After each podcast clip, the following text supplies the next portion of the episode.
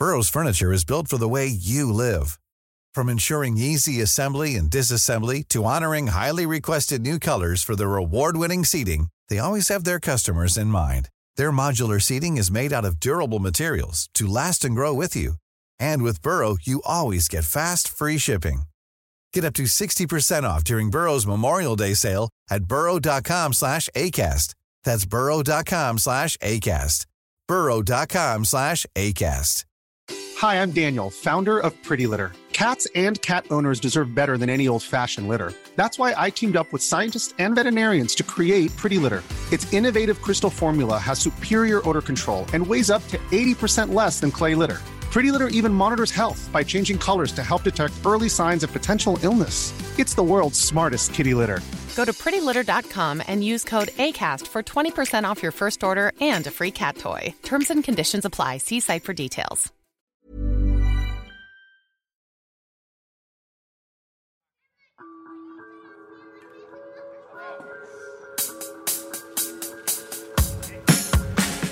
Welcome to my good bad brain. I'm a normal person, so I'm insane. I've got depression and ADHD, but I'm doing better since I medicated me.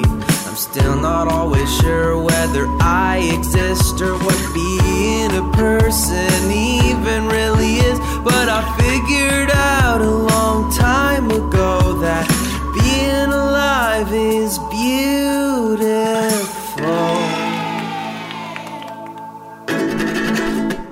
All right. Hi. Welcome to the second episode of My Good Bad Brain, which I am dropping the first day. I wanted to put a couple out at once just to just to get this ball rolling. We'll do one a week after this.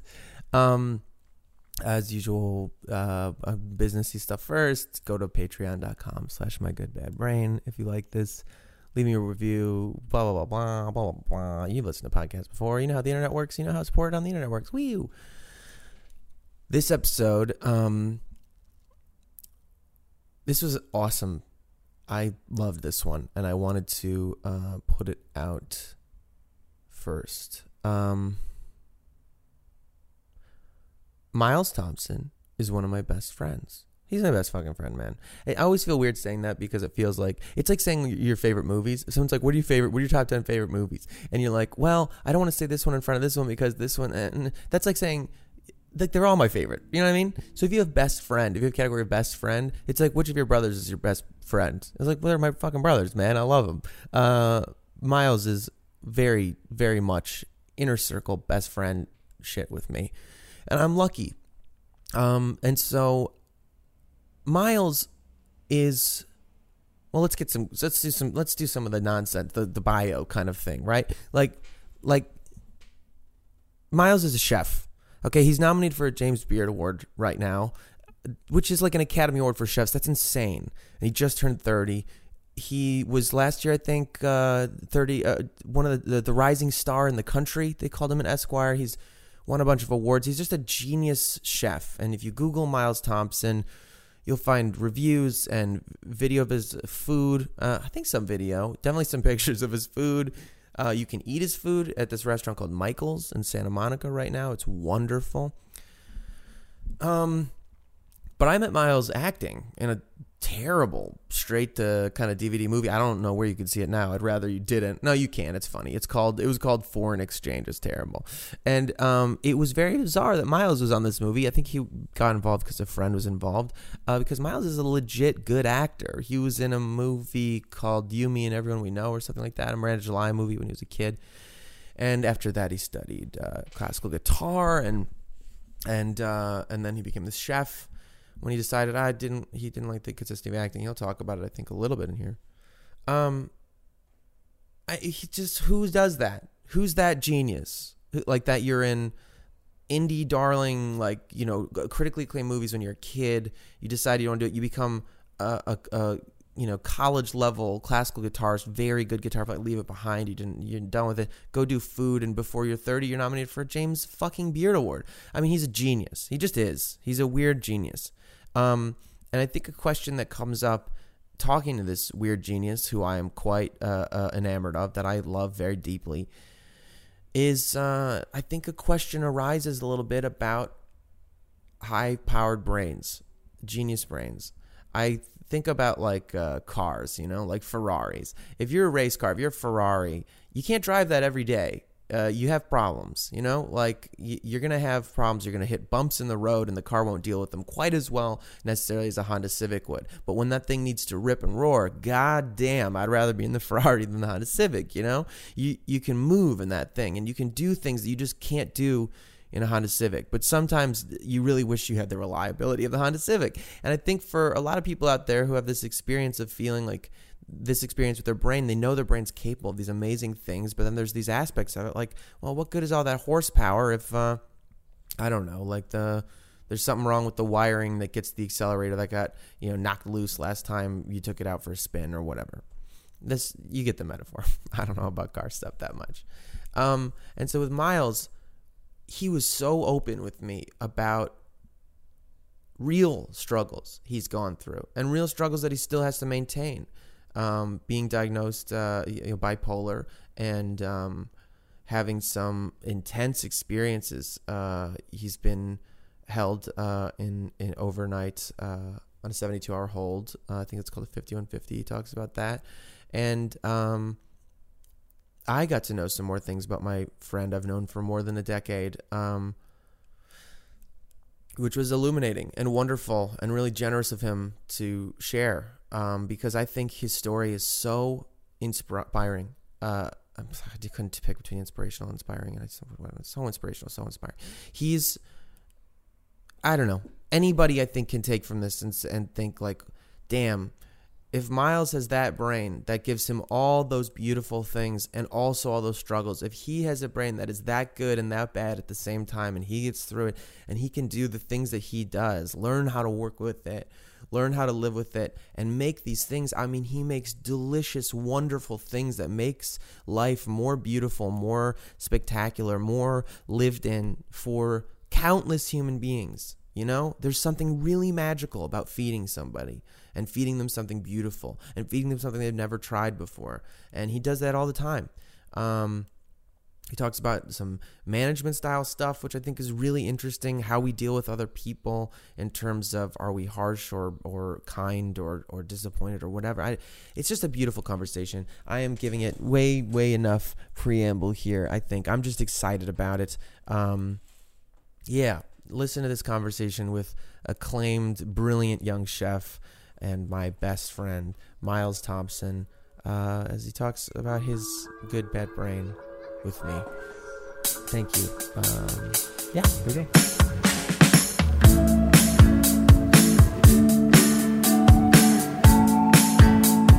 Yeah, here I'll. I have a lot of cable, yeah, take more cable. so I can go for a walk around the room if I get uncomfortable. Yeah, which would be nice. I think that kind of that kind of vibe of a Communal salon of hanging. and having this.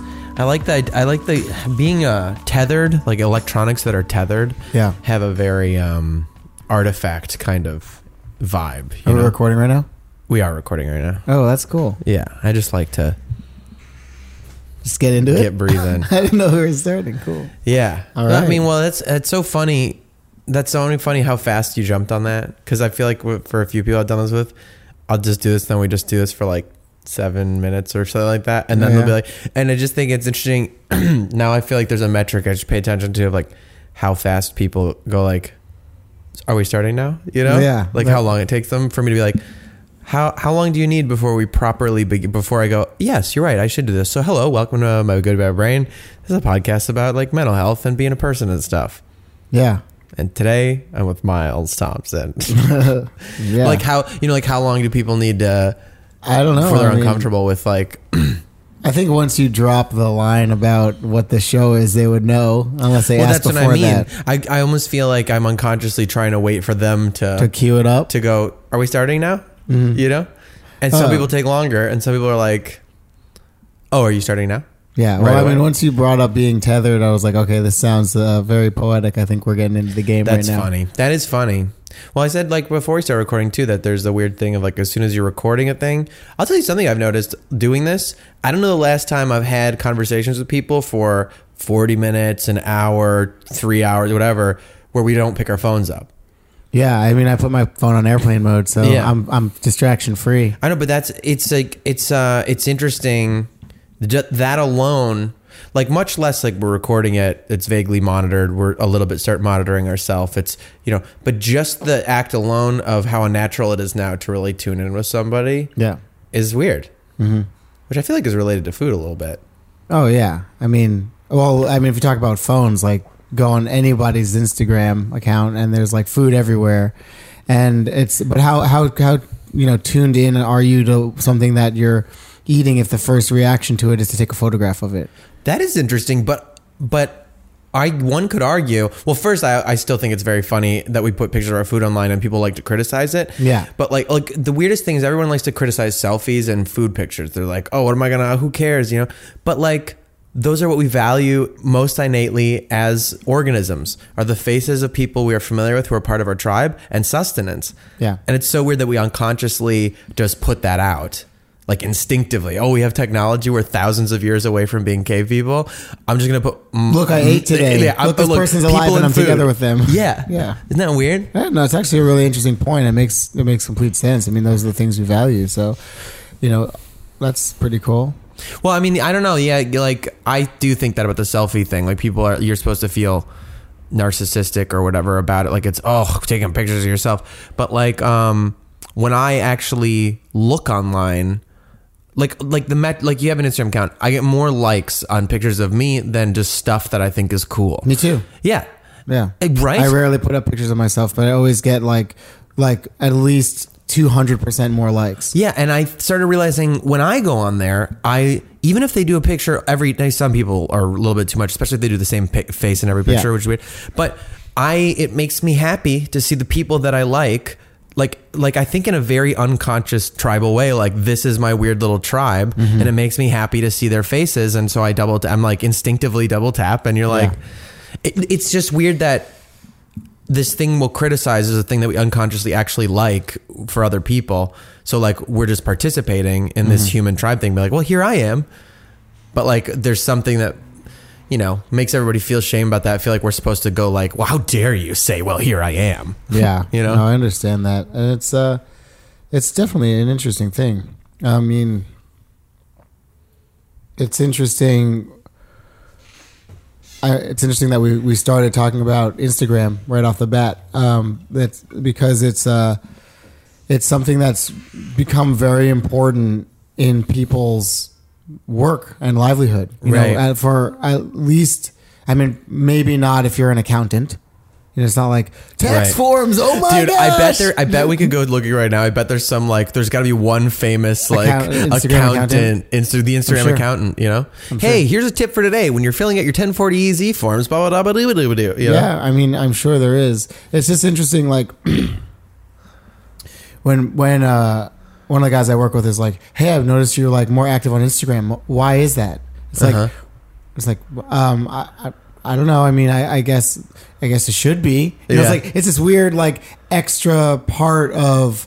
I don't know. This is funny to sound so vain in the beginning, and we're going to get into much deeper stuff later, I'm sure. But it's just like it's this weirdly important thing. At least in my my field, I know because we're talking about food and all that. Yeah. It's like, well, what are you doing? And like, I love scrolling through Instagram and seeing what other chefs are cooking, and Right. like what other restaurants are serving in their plateware and their stemware and their silverware, and you know what their uniforms are like. And I was actually talking to the same guy that I work with about. There used to be this website called eGullet.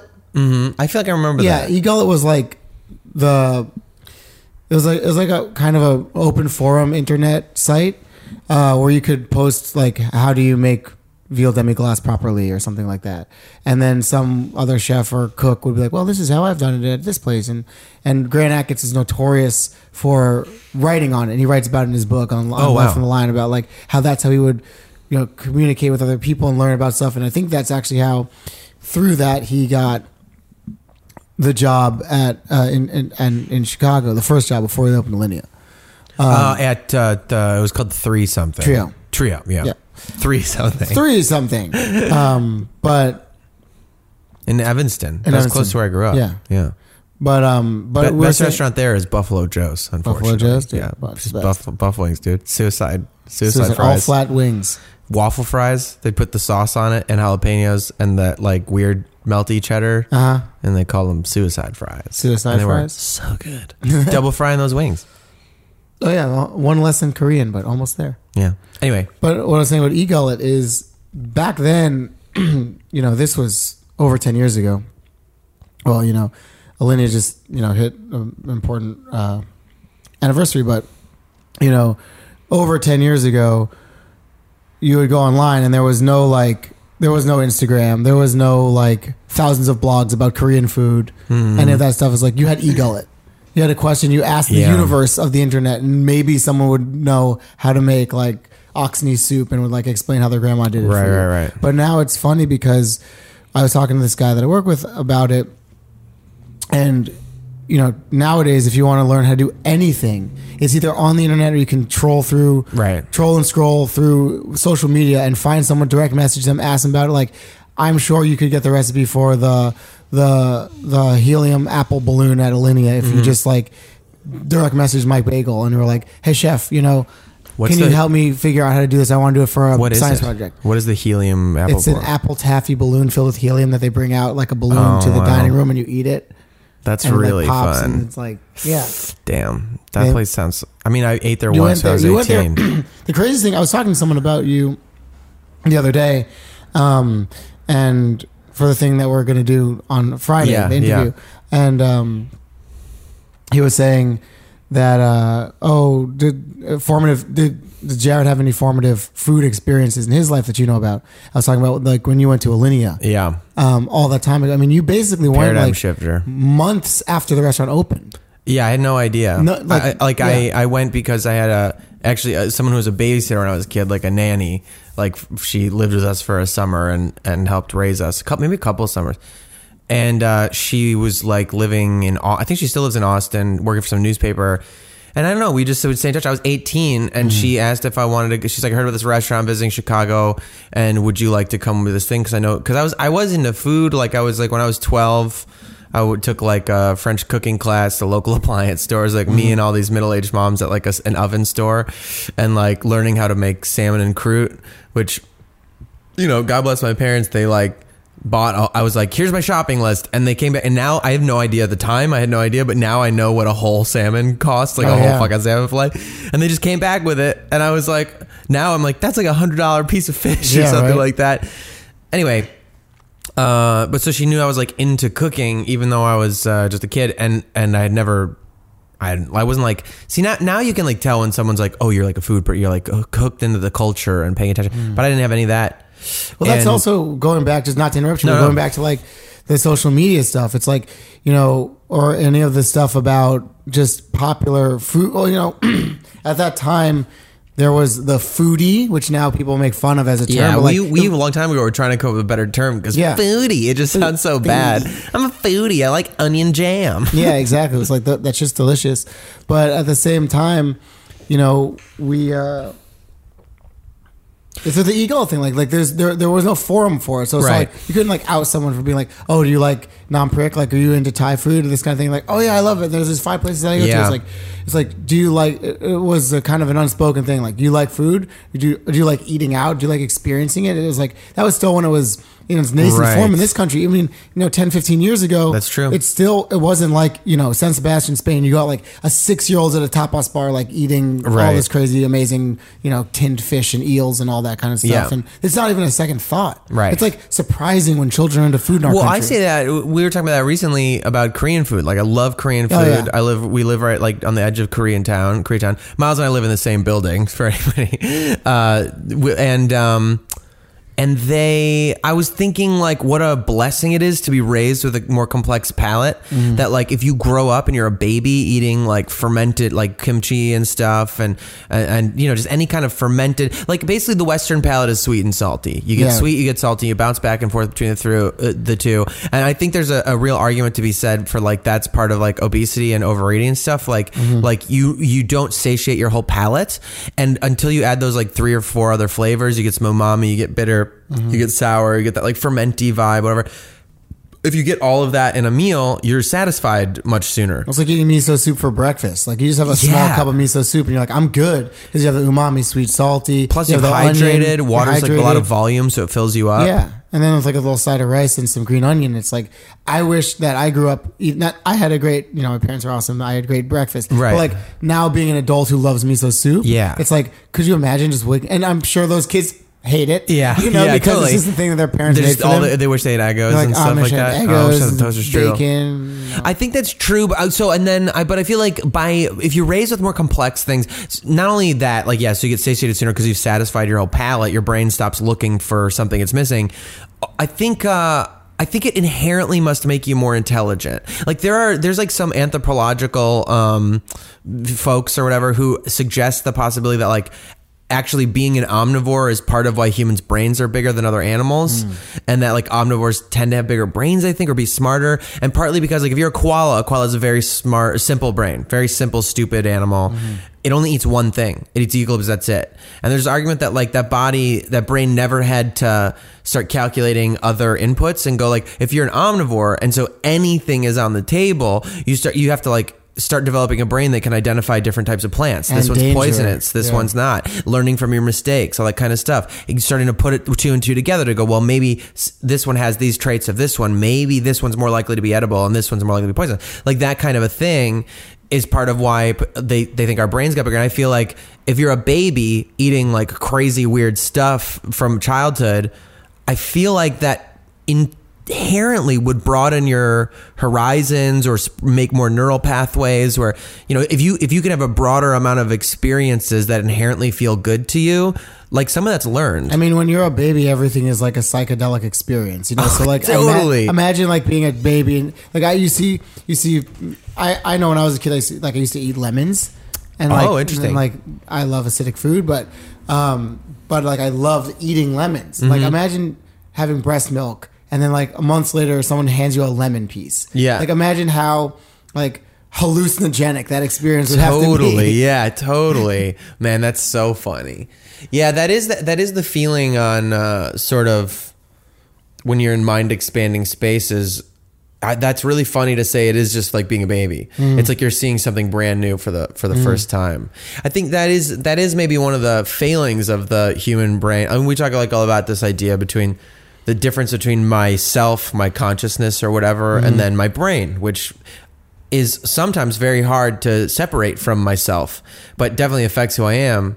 And, uh, and I was thinking, like, I think to stay sane and exist in reality and say time moves this direction, I keep track of things, your body has to start shutting down some options of possibility just to just to move forward. Mm-hmm. Like you have to pick a lane. And so one of them is like, okay, time moves this way, we got to just do time does that. And then I think on a, in more mundane versions of that, like your brain can go, you decide early on, I like these things. I don't like sour things. I don't like mm-hmm. sweet, I don't like spicy things. Mm-hmm. And when those moments come later in your life where you do get something new, like your palate expands, like, oh, coffee tastes good all of a sudden, or something like that. Uh, I think there is a very weirdly childlike thing where like you you're back to when things were brand new because you've had to lock down the like availability for brand new in your brain just to survive and just to like comprehend a day. And so when your brain gets confident enough or smart enough where you have a little space where you can open that door to like things I don't know again, that is a very infancy like experience. And I do feel like certain like drugs and stuff, like, you know, a little bit of mushroomy stuff, weed to a certain degree, can do that, can uh, kind of open your baby brain Yeah. a doorway a little bit.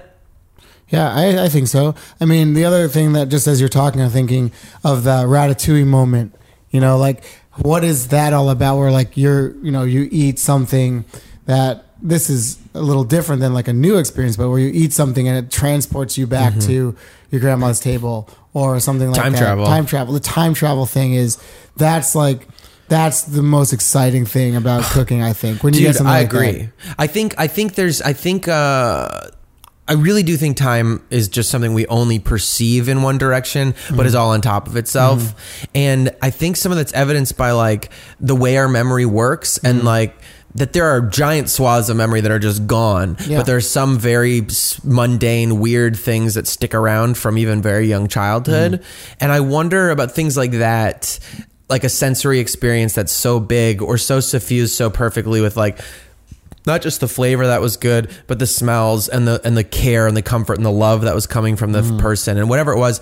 I, I almost feel like they're these multidimensional, like a like a spike through a stack of paper. Yeah. and like that spike through the stack of paper is like un, is united throughout like all your all time, all your planes of existence. Yeah. And so when I eat something like that moment was so powerful, it resonates out and backwards, like backwards in time and forwards in time, such that I don't know. I, I like you'll you'll eat that like let's just say it's uh, a chicken soup or something like that, and you'll you'll eat the chicken soup, and it'll just be because it's a resonating harmonic, like Yeah. the sine wave of the memory from that, uh, like the ripple line of that Mm-hmm. uh, memory perfectly syncs up from back twenty years ago. Yeah, I mean it's the same thing as with music. I mean, there's often times where you know, I when I was really studying music really intensely, I was I would listen to five, six, seven full albums a day, like just being around. Well, you were like Yeah. a professional grade musician. Like you, you didn't you studied classical guitar at Yes. co- for college. Yeah, I did. Um, I mean, I was, I was definitely not the most accomplished person at the school that I went to for four months before I decided not to go to college anymore. But I, you know, I, I was there and I definitely studied music with a lot of intention. Yeah. Um, and but in that way, like I'll hear a song and it's you're back in that room at that time with that Right. weather and those people and the smells and the girl you were in love with and like all of that stuff is is real again. And how is that? It's like the only things in my life that that have ever moved me in that way are music and food. Mm-hmm. You know, like music, I think is something that everyone everyone experiences and, you know and most people like. I mean there's very few people i know that don't like music. Um, but food is something that you have to that there's more people i would say that don't like food like for mental reasons like mental health reasons Yeah. and like struggle and self-control and self you know deprecation or flagellation or whatever that they had struggle with eating. But um, and there might not be so much of a emotional resonance with food for the amount of people as like with music, but those are things that undeniably, like even I have a friend that does not like eating. Like he eats, no, he doesn't like have any. Not not like an eating disorder No, thing. he's just like I get that you have to eat to survive, and like Yeah. that's the function of it. Which yeah, to me but the blows my ritual mind. doesn't affect him. The sensory experience. But even he would be like, he would have meals, and he's like, "Wow, like I actually like enjoyed that meal," Ah. and that's that's interesting. But I mean, I think well, that's because that that's like any art. I guess you Yeah. can shift someone's paradigm. You can surprise people and go like. Uh, you know what's I don't know what's something like that for me. I guess like painting maybe Mm-hmm. for a while like uh, like still art. I was I just didn't really care. For, you know I thought it was fine. I appreciated it, but it wasn't like something I experienced. And then I don't know. You see a couple things or you start to it starts to wiggle its way in, and you see one and be like, "Whoa, wait, this one really fucking hit me." Yeah. I, I think the first time I saw Jackson Pollock in person was a little bit like that Mm-hmm. in the sense of like. uh I, I mean, I guess I liked art a little by that point, but you know, you see Jackson Pollock pictures all the time. There's these splatters. You see them like in postcards and printings and whatever, and it's everyone like to make fun of it. And it's like, oh, I could just pour a fucking bucket of paint on a thing, and that's art, I guess. And then I saw one in person, and I, like it was overwhelming. Like I still think about it right now. I can think about the emotion it felt. Like that person was vi- envisioning. It's just a black spot basically on a on a big canvas and it's all scribbly all these different things but it's this black and it is deep like it is this mm-hmm. black fucking hole that you feel instantly like you're getting sucked into it is like the void mm-hmm. and you can tell that he was seeing that fucking void real bad and like Yeah. it's there you know and and that's it's there when it's right next to Roy Lichtenstein's where you can look and you can see like pencil marks mm-hmm. underneath the dots you know what I mean like where you're like it's just a different thing and that was a really wonderful experience to go like oh this thing that's not for me i don't get it is like i can't i can't deny this right now Well, that's the cool thing. Like I've been thinking about this a lot lately about fine art in Yeah. general. Fine art, I mean that across the board. I don't mean that just like fine visual art. I mean mostly what I've been thinking about is is food and mm-hmm. fine dining. Because it's like as I cook more and decide like what I want to do that will be my real stamp. Like when I open my own restaurant and like what is going to be that? What does that mean? What is your food? What is your art? You know? It's like you look at someone like a Grant Achatz or like a or like a Rene Redzepi or you know you look at any of those amazing chefs. Yeah. And you're just like, okay, you know, you look at a plate of their food and like that's this guy. You know? Yeah, that's it- this guy. That's this Yeah. guy. That's this person's thing. It's like this one, you know, one chef is like incredibly precise and one chef is a little more whimsical and one chef is like really this and this and that kind of stuff. And and there's a certain point in time where you I, I I'm thinking did these guys decide this or did it come over them? Mm-hmm. You know, like with Jackson Pollock, like was he? I don't know very much about him, so I don't know either. you I- but, I- like, I didn't know anything. Could he draw? Like, okay, so I know a lot more about Pablo Picasso, but like he was a hyper realistic artist. You know, Right. he could at 15 he was drawing these beautiful hyper realistic pictures. Yeah. and all that, and then he just like his art deformed into this unbelievable thing. Yeah. it's Uh, yeah. also amazing and beautiful, and I've Right. seen a lot of his art in, lo- in person, and it's super impressive and aggressive and beautiful.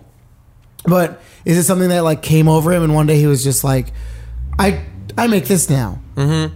or is he like just on, on a Well, ride? I, I think about Cormac McCarthy. Like, Yeah. uh, I, I would think Cormac McCarthy is just such a good, good writer, and he doesn't use uh, punctuation really. Mm-hmm. He uses periods, and that's it. I think in the road there's like no commas, no apostrophes, and no capital letters. I don't think even, and I loved that so fucking much when I read it, and um, to me, there's something about like you can tell me Cormac McCarthy doesn't know Strunk and White. You know, he doesn't know the fucking elements of style. Yeah, we mm-hmm. know. We know there's we understand the, there's these rules Yeah. and arguments about Oxford commas and shit like that.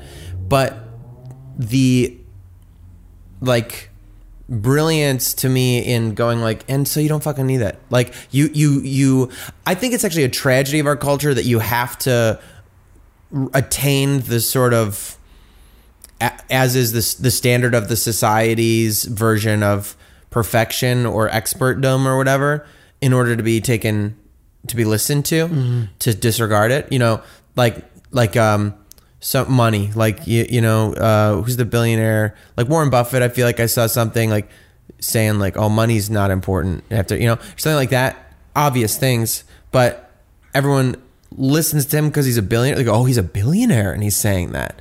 But if it doesn't make it any more true than somebody completely impoverished who's actually been hurt by money and the Yeah. value of it, saying like, you know, it's not important. It's really not It's important about your family and about Yeah. that kind of stuff. Yeah, but that person's like, okay, well, you'd you'd probably if you had money though, it'd be it'd be It's different. really and I mean, up, and I don't yeah. mean to be like naive in the sense like we're talking about uh, over money over the the uh, amount that can like you can eat and you can Yeah. you know sleep, you know whatever. But like after basic standard of living, Yeah.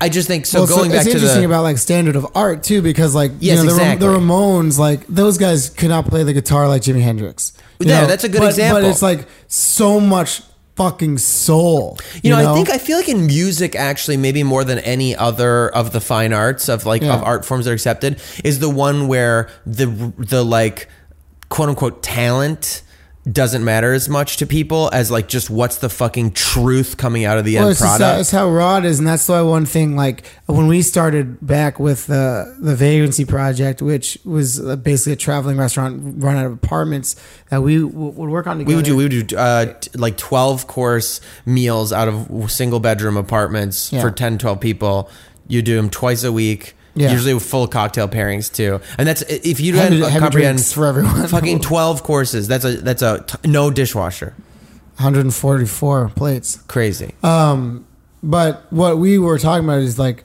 Yeah, like, the rawness. like punk jazz, like like punk Yeah. chef, like punk jazz, like you know, it was 22 and a half Mm-hmm. when we started doing that. Like, okay, take anyone that's 22 and a half years old, even if Wow. they've been cooking for for 10 years before that. Like, you don't know anything yeah about you know being, you know, well you don't really know that much about yourself Exactly, that's what I'm saying. so saying. how could you know anything about your art you know Exactly. It's like that's that's the thing, and like I this that was like seven years ago for me, and it's like I still don't really know what's what's going on with well, any well of it. but the beauty i think though is is in the subtlety of like like you're saying when you're raw though beautiful art can still come out it can be so Like, much more angular it- and it- jagged and yeah. crazy, and like it's like we, you know, uh, it, it, it doesn't have, it, there's no need for polish at that point. No, it's no. just about soul and expression. Yeah, and and obvi- and I think also maybe polish is one of the things that's actually more more possible to teach. And sometimes people can become all polish, mm-hmm. and you're like, well, what do you fucking? You, you did that. You've done nothing wrong here. All of your choices are safe. This is fine. Thank you. Mm. You know, and like. If you can't, like, you can't, you gotta sometimes work to get back to some of that angularity, mm-hmm. you know. But that I don't know. I think it's important for us to be willing to be humble enough before the universe to say like anytime we hear something, see something true that's expressed that we don't start looking immediately for reasons to dismiss it because it scares us mm-hmm. or because it's like you know just because it's good and intimidates us or I don't know or because the society tells us like somebody should be an expert before they can be right. Well, a, it, to, to jump on piggyback on that, like, so in food, there are like the highest honor that a restaurant can receive is to get three Michelin stars. Yeah, right. So like that's like this is like kind of roundabout, but it's it's going to make a lot of sense at the end of this thought.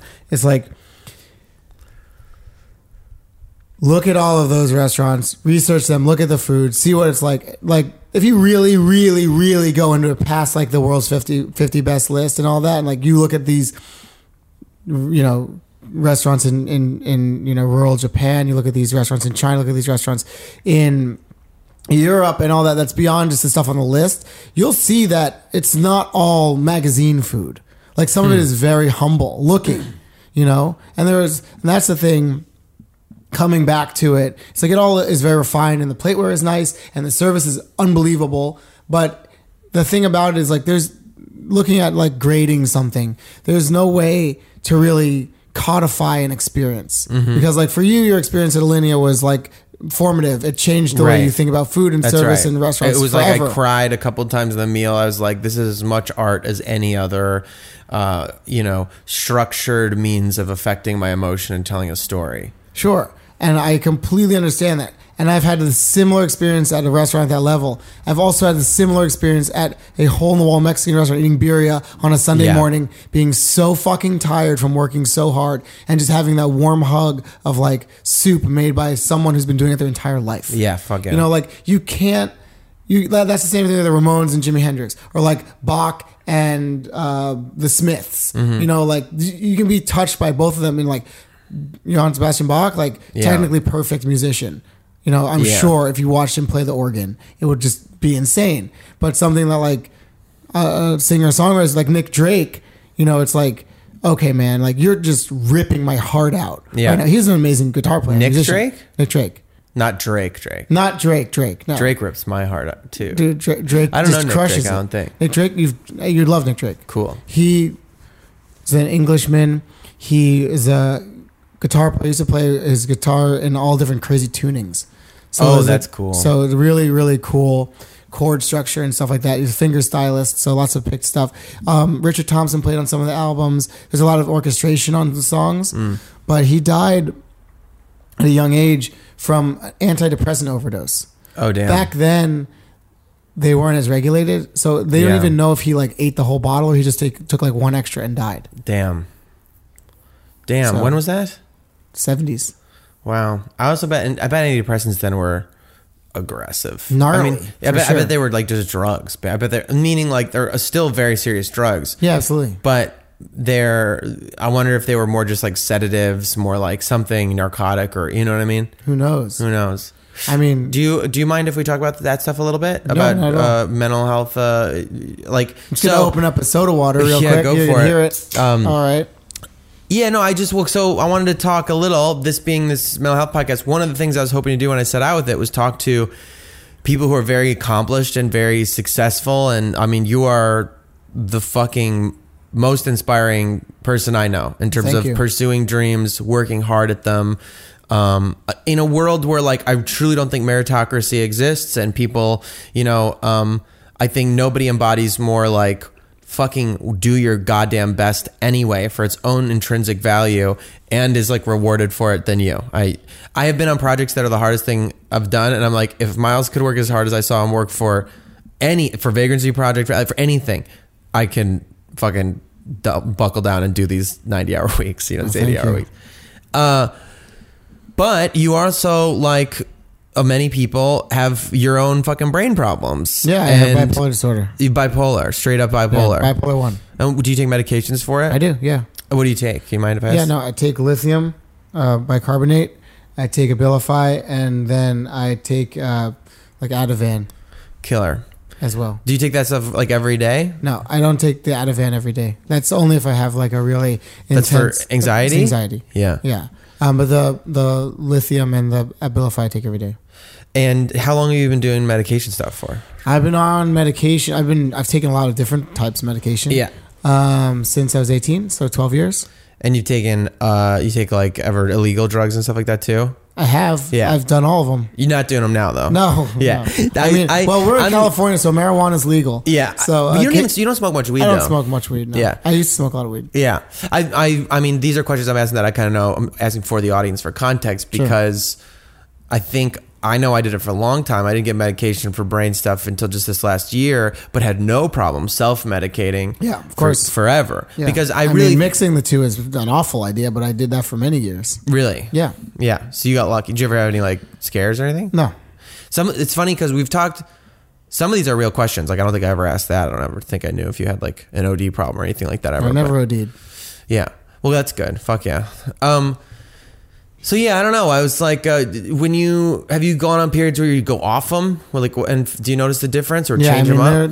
they're, I mean, in the 12 years, I've always had a, a prescription, but there were sometimes months, and I think there's never like a full year where I didn't take medication. I like would take it and I wouldn't take it, and then you know I was, uh, you know, I, I was in a, a I was married, um, and you know, for a long, a lot of that, I didn't take care of myself at all uh, with the medication and therapy stuff. I just kind of, it just didn't, I just ignored it, and that was really Just doing work and stuff. just doing work and not taking care of myself and not taking care of things I should have been taking care of as a person who was relying on another person, another person relied on. Mm. Um, you know, uh, it really took that ending for me to start taking care of myself. Yeah. And that's like, you know, how you slip into like, oh, but if I, I, I no, now I'm look, look, now I'm better, better, Right. you know, and like you, you want to say that or it, it took losing a lot to realize how important it was to actually take care of yourself. Mm-hmm. You know, like it took losing someone else, Mm. um, which is really painful and hard, but it's true. I mean, I think that's a super fucking valuable thing to mention. I think when people hear word terms like self care, self love, a lot of people like to scoff at it and stuff. Be like, Yeah. it sounds selfish, but I don't think they really understand. It's it really is like putting the your oxygen mask on so you can help somebody else. If if you're dying and you can't breathe, you can't help somebody else. Yeah, absolutely. You I can't mean- show up for them. I mean, if, if you if you are not taking care of yourself and you want someone else, and then you blame someone for not taking care of themselves, hmm. You're not setting a good example, and Yeah. you're not you're not helping anyone. yeah. You have to, you know.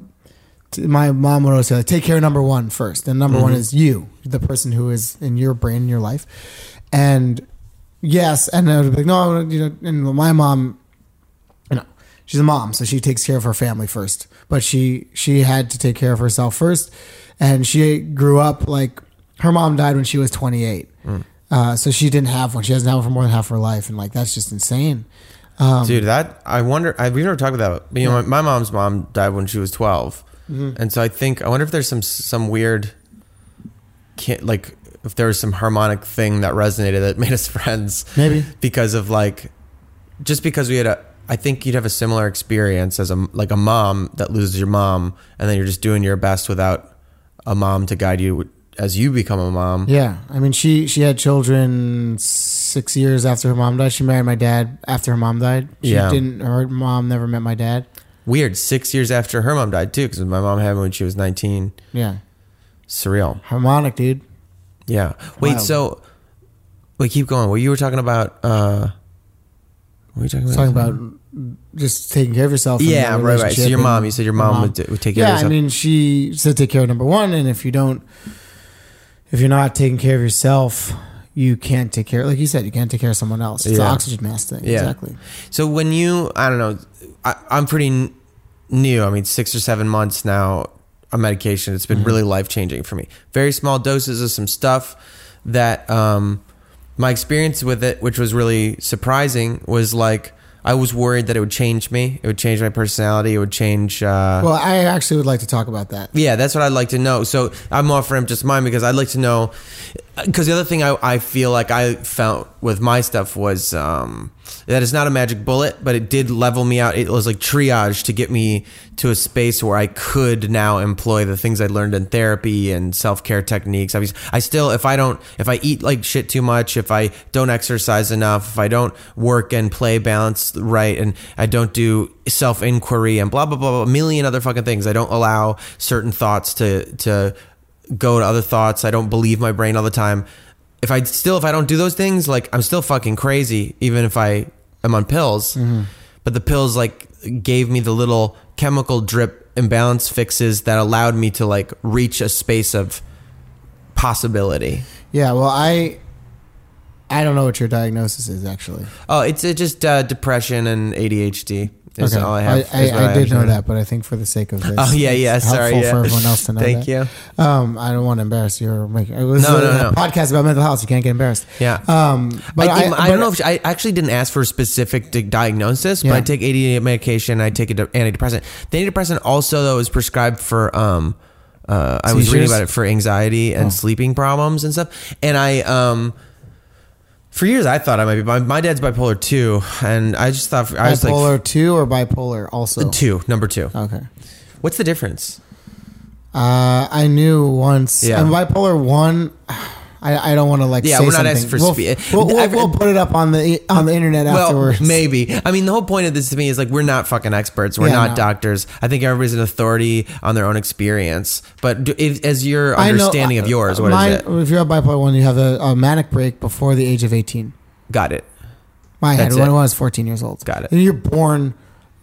It's a chemical imbalance in your brain, Yeah. but there is there is a distinct difference in the two of them, which I will research. I used to know it when I was like really researching everything. When I was diagnosed, I knew a lot about it, and then in the time between, I've focused on other things. I did a lot of drugs and learned about other stuff. So Yeah. you know, but um, for self medication stuff, we'll, we'll probably talk about that again later. But with me, like you know, what I was, I have because of the chemistry of my brain, like a more extreme spectrum of emotions than a, nor- a normal person. Mm-hmm. So that doesn't mean that like, Quote unquote. might, normal. So, yeah, it might, it might not might not be like someone drops something on the floor and I freak the fuck out every single time because I have bipolar disorder. No, Got it it. means that like when I'm up or pushing towards manic, like I have a lot of energy and I like won't sleep and I'm very creative and I would like all that kind of stuff. And that's something that like when when so we after the the pop up restaurant, I was a chef of the first chef job I had in a physical restaurant. I did not take my medication for like pretty much that time. Oh wow. For the well, Right was out of out, the net. Mm, Yeah. And that was like I was working like 108 hours a week. Yeah, dude. And like Remember. legitimately I was like checking in and out, like making sure to see how much I was working. Seven days. I think I worked for like seven months straight. Fuck. When it first opened. Yeah, like no day off. Yeah, no Legit. day off. I mean like I wouldn't work like 14 hours every day, but I was working every single day. Right. And uh That's And- by the way, that's not hyperbole. That's not like people say stuff like that. People, no, just that's so people no, listening that's understand. no bullshit. Like Yeah. I like literally seven months straight. I think actually any any cooks or chefs listening will know that that's definitely not hyperbole. Yeah, but for yeah, sure. But um, I love Mania. Hell yeah, I know You what know, you mean. you know what I mean? And like I, you, I used to love doing uppers for, for in terms of like drugs, Mm-hmm. yeah, um, whatever it was when I used to do that stuff, because it like fed into that natural mania and also pushes you into mania. of course. But um, just on the natural brain side stuff of mania, there's just this unbelievable energy. Like you'll go to bed and you'll sleep for like an hour and a half, and you get up and you're like, "Let's fucking go!" Go Yeah. to the fish market at five thirty in the morning. Fucking cruise around there, drive all around town, getting stuff, get back to the restaurant. Unlimited energy, unlimited Yeah. ideas, grandiose thinking. We're gonna do everything. Mm-hmm. You know? Dude, that's interesting, and that's part of why I thought I was bipolar forever. And so who knows? But I had the same. I would be so moody, and then I'd have these fucking. You, you feel like you're high, and it's actually from things I've learned Yeah. about ADHD. I there's they say that um, with ADD stuff, like a lot of people are misdiagnosed as depressives for a long time or other things. And the one of the things I was reading about is uh, a lot of people with ADD don't. I've said this on here before, but they don't exhibit outward hyperactivity. They have what they call internal uh, emotional hyperarousal, and that's always what I experienced. And I also shpilkes in Yiddish. shpilkes. Yeah, that's like really the, that where your body's like shaking on the inside. Yes, that's the feeling. And then and then just with the things I again, I thought I might be because I would read about it and the manic episodes I felt I would have Yeah. were fucking awesome. Like I'd get so much done. I'd Yeah. be so happy. I'd be so excited about life and ah, like you know. It wasn't always it wasn't always fun. And I mean, I also did a lot of. I think that's why I rode motorcycles and Yeah. all these different things. Because you'd be like, ah, I feel so fucking good. You know. I mean, I've learned the way dopamine receptors work for ADD people is maybe part of the reason I did all that too. They don't work, so you're kind of looking for a a blast. Stimulation. But anyway, so mania feels good. Yeah, mania feels good, and like, you know, when you're depressed, everything shuts down. You know, and like the, I remember being like, like, if you saw Phantom Thread when he gets poisoned with I the haven't mushrooms, seen it. No, I haven't oh, you it. got to see it. It's a good movie. Um, but they're like he's in bed for like days at a time. He's, he's poisoned. I'm not giving anything away. Don't worry. You, you'll see the movie. But like at the end of the mania, I remember I had one unbelievable crash that ended in a huge like panic attack. And I was living downtown on the 11th floor of a building and I was just in my bed with my wife at the time just like freaking the fuck out hmm. about like everything just like crying and shaking and screaming and like get away from me I need you like every like all of the this cra- like psych ward shit Yeah. was happening. Um, and we can talk about psych wards too because I spent some time Sure. in one, um, one time, uh, two times, but once for an extended period of time. But um, that was awful. And like to the thing about to go back to that, you know, the crash after the mania sucked. It's happened to me a few times. It's happened to me a few times when I was with this person, and you know, I there's a huge amount of selfishness in not having self care, like you said. You know, Yeah. people think like, oh, you're just self care and this and the maca and the fucking this shit and like I'm this person. You spend all this money on yourself and like Yeah. I spend a lot of money on myself for self care. I Yeah. see a psychiatrist, a psychologist, and I get medication. Yeah. I, you know, buy myself nice things and do this stuff. And like, that's pretty much besides my rent and like car stuff, like all of my money goes to self care. Really. Like, if you looked at it, Yeah. that's where it goes. And like, to get back to it, like, I wasn't taking care of myself, so I wanted this person to take care of me, which is completely unfair. Yeah, it's That's impossible. too much to It's ask for fucking anyone impossible. else to be like, just make. Why? Why aren't you helping me feel better? Right. It's like it was too much for her, and I understand that now. Yeah. But then I was like, I can't believe you're just gonna leave me like this. Right. But I left myself like that. Fuck yeah. You know what I mean? And that's why uh, I didn't understand that. And it took a lot of therapy and like actually fucking taking my medication and seeing the difference. And like, you know, a lot of people with bipolar disorder, um, there's awesome books by this woman named Kay Redfield Jamison. She has bipolar disorder and she's a psychologist, I believe, or psychiatrist. She's a doctor. I think she's a psychi- psychologist. Um, she works at worked at UCLA for a while. Um, Touch with Fire is one of her books. Um, one of the things that she says uh, in one of her uh, books is like people with bipolar disorder are afraid that if they get medicated, and this is a thing in general, is like you lose your creative ability.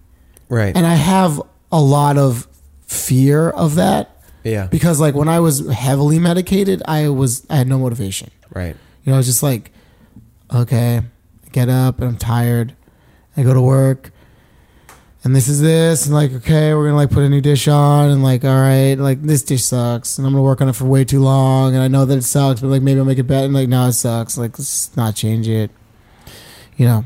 But then when I had the mania, it was like, let's change four dishes tonight, and like we would do it, and it would be a struggle, and like the other thing is Wow. as I grew up and like, you know, got am getting more stabilized in my life with my my mental state and whatnot, realize like the effect of yourself and your you know your mental state on everyone around you. You know, like last night at the restaurant, like there was an accident with something and like a bunch of food fell on the floor, like before a big party. And I just like watched everyone's reaction to it.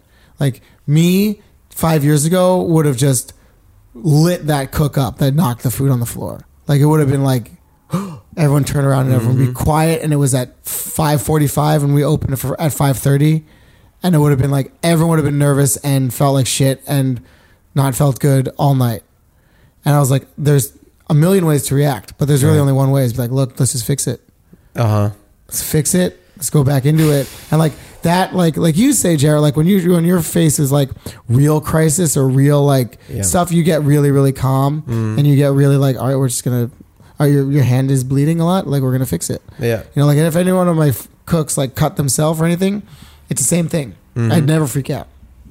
And that's like that's like in my life I was like spending most of my life just freaking out about my mental state. Right. You know? Just like fuck me. Like why am I sad? Why me? Why do I want to run in front of a car and get hit on Wilshire after a therapy session? You know, like fuck this. This is stupid. Like why am I putting myself through this? All for what reason? You know? It's all about how you react to everything in your life and part of the clarity of therapy and medication is teaching you that. You know? Giving Um, you the space to Exactly. The space look to at your feeling and give you a chance to react. Exactly. Dude, that's huge. Like there are several things there that, like, the thing you described. I mean, like, like that. Just that sheer uh, ability to have a very, very evocative moment, a very triggering moment. This huge fuck up in a restaurant, like that's gonna be a big problem. And to have the moment, because the reaction's not unnatural to go fuck. What the mm. fuck? Yeah. You know, that's not unreasonable in, in the sense of like, here's a stimulus and this is a response that a human has. But the wherewithal to feel the emotion, to feel the situation, grok and clock and like incorporate the fact that your reaction is going to have effect on people around you it's going to have an effect on you it's going to and then their reactions to your reaction is going to have effect on you and go so let's not create more conflict let's not create more toxicity mm-hmm. let's create a situation that we will all be in our best position to work from the, the rest of the night is enormous. I mean, that takes people years and years of practice and work and mental balancing and figuring out introspection. Some people will never get there. But the ability to do it, and I think it's empowering to know that you can do it. That Yeah. somebody, frankly, I think people listening can t- could should find you i find you incredibly inspiring i mean to, to overcome your brain to the point that you still struggle with it you don't act like i've it's just fixed Right. to be in dialogue with it to have it still affect you in ways and then say i'm going to react differently than the way my brain is telling me to react is huge i also you did this thing that reminded me of something i witnessed i tell people about all the time about leadership strategies and and basic notions of incentive as like we need incentive to do anything well like uh if you are yelling and screaming, which a lot of kitchens are, and Yeah. it comes, I think, comes from like uh, the same thing as the hierarchy, the French kitchen brigade culture, system. and yeah, and the military, the brigade stuff. That it all stems from that. That like the incentive is to not get yelled at, like punishment, like or whatever. Like if you know, I'll do well, and it's not so much about reward or doing my best or something. It's just like, oh man, I just don't want to be miserable. I saw you shift that consciously when you were working when it was I think it was Ali Met Vagrancy Project maybe I think it was Allumette uh, or Vagrancy Project at Allumette. We were doing a residency, and I saw you. I was like a stark week. It was like a difference. I think I mentioned like, hey, dude, you're like approaching the way you talk differently and stuff. Mm-hmm. And you told me that after working at other restaurants and basically learning the practice of yelling and how it works and taking it all very seriously. And we're in crunch time. The fucking kitchen's on fire and there's people out there. Let's fucking move it. And yelling at people, which is the standard thing. Yeah. You turned to this more like you're call, clear and loud, but like calm. And there was no berating or anything. And I saw one day, and you said like you just don't think that it helps people to yell at them or something like that. And you were saying that like it, uh, you know, it seems more effective to talk to people and just like treat everyone with respect and calmly and like things aren't a big deal because you know they're not. We're all gonna fucking die, whatever. It's just dinner.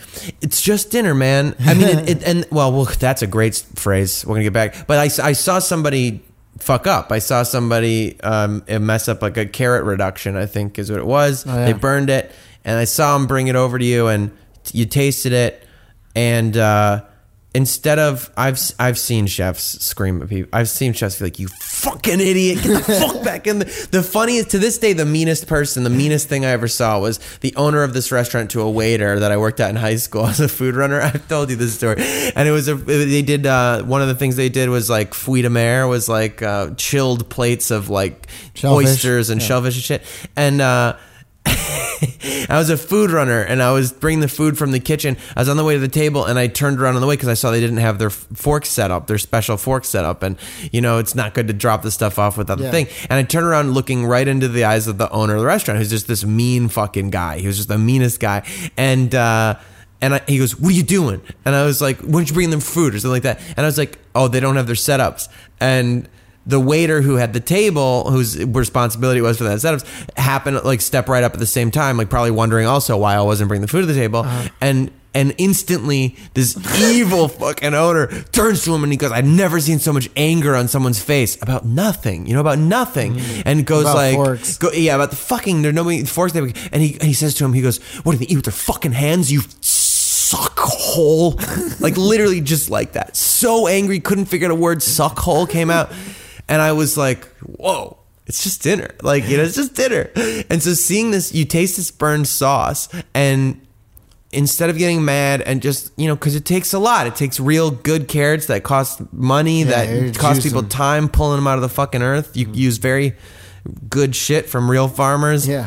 you just like looked sad like you looked like you shrugged a little and you kind of waved your hand and disappointed and you just said just uh, make it again and the person reacted like it would have been better if you screamed at them. Like they seemed because again i think i think being disappointed implies a belief that they can do more. Yeah, like absolutely. it creates this space and and it creates in them like oh fuck i'm really not living up. I know i can do better than i why why am i to me it starts a whole existential spiral of like why do I believe this is all I'm possible of? Why am I holding myself in? Yeah. I'm why am I doing this? The spark of divinity within me deserves a better shepherd. I, Yeah, I yeah. should do more. And they went, and it's so much more effective to be kind to from uh, be from a gentle place. And the worst possible thing that happens is I'm really disappointed, and it hurts people. You know, not hurts them, but they feel it more deeply, and because they're being treated as humans that you believe in. And I don't know. I think there's something really profound in that ability to pause, to step back from these gutsy emotions, and and again to say like the thing my brain is telling me is real isn't real all the time. The thing that's like this is a big problem, this is fucked up, this is disappointing. Sometimes it's like ah, it's gonna be food. It's gonna be waste, which is a bummer, and it's gonna be some time, but people are gonna eat. We're gonna make it. We're gonna make it. It's gonna be good. That's huge, especially when you have a brain that has fucking crazy like like chemical imbalances that are telling you like shit's fucking real all the time. Yeah. And it's crazy. Anyway, I just want to pause and commend that and Thank you. and tell you I draw inspiration from it and that you should feel real fucking good about being at this point in your life that you can dialogue that much with yourself.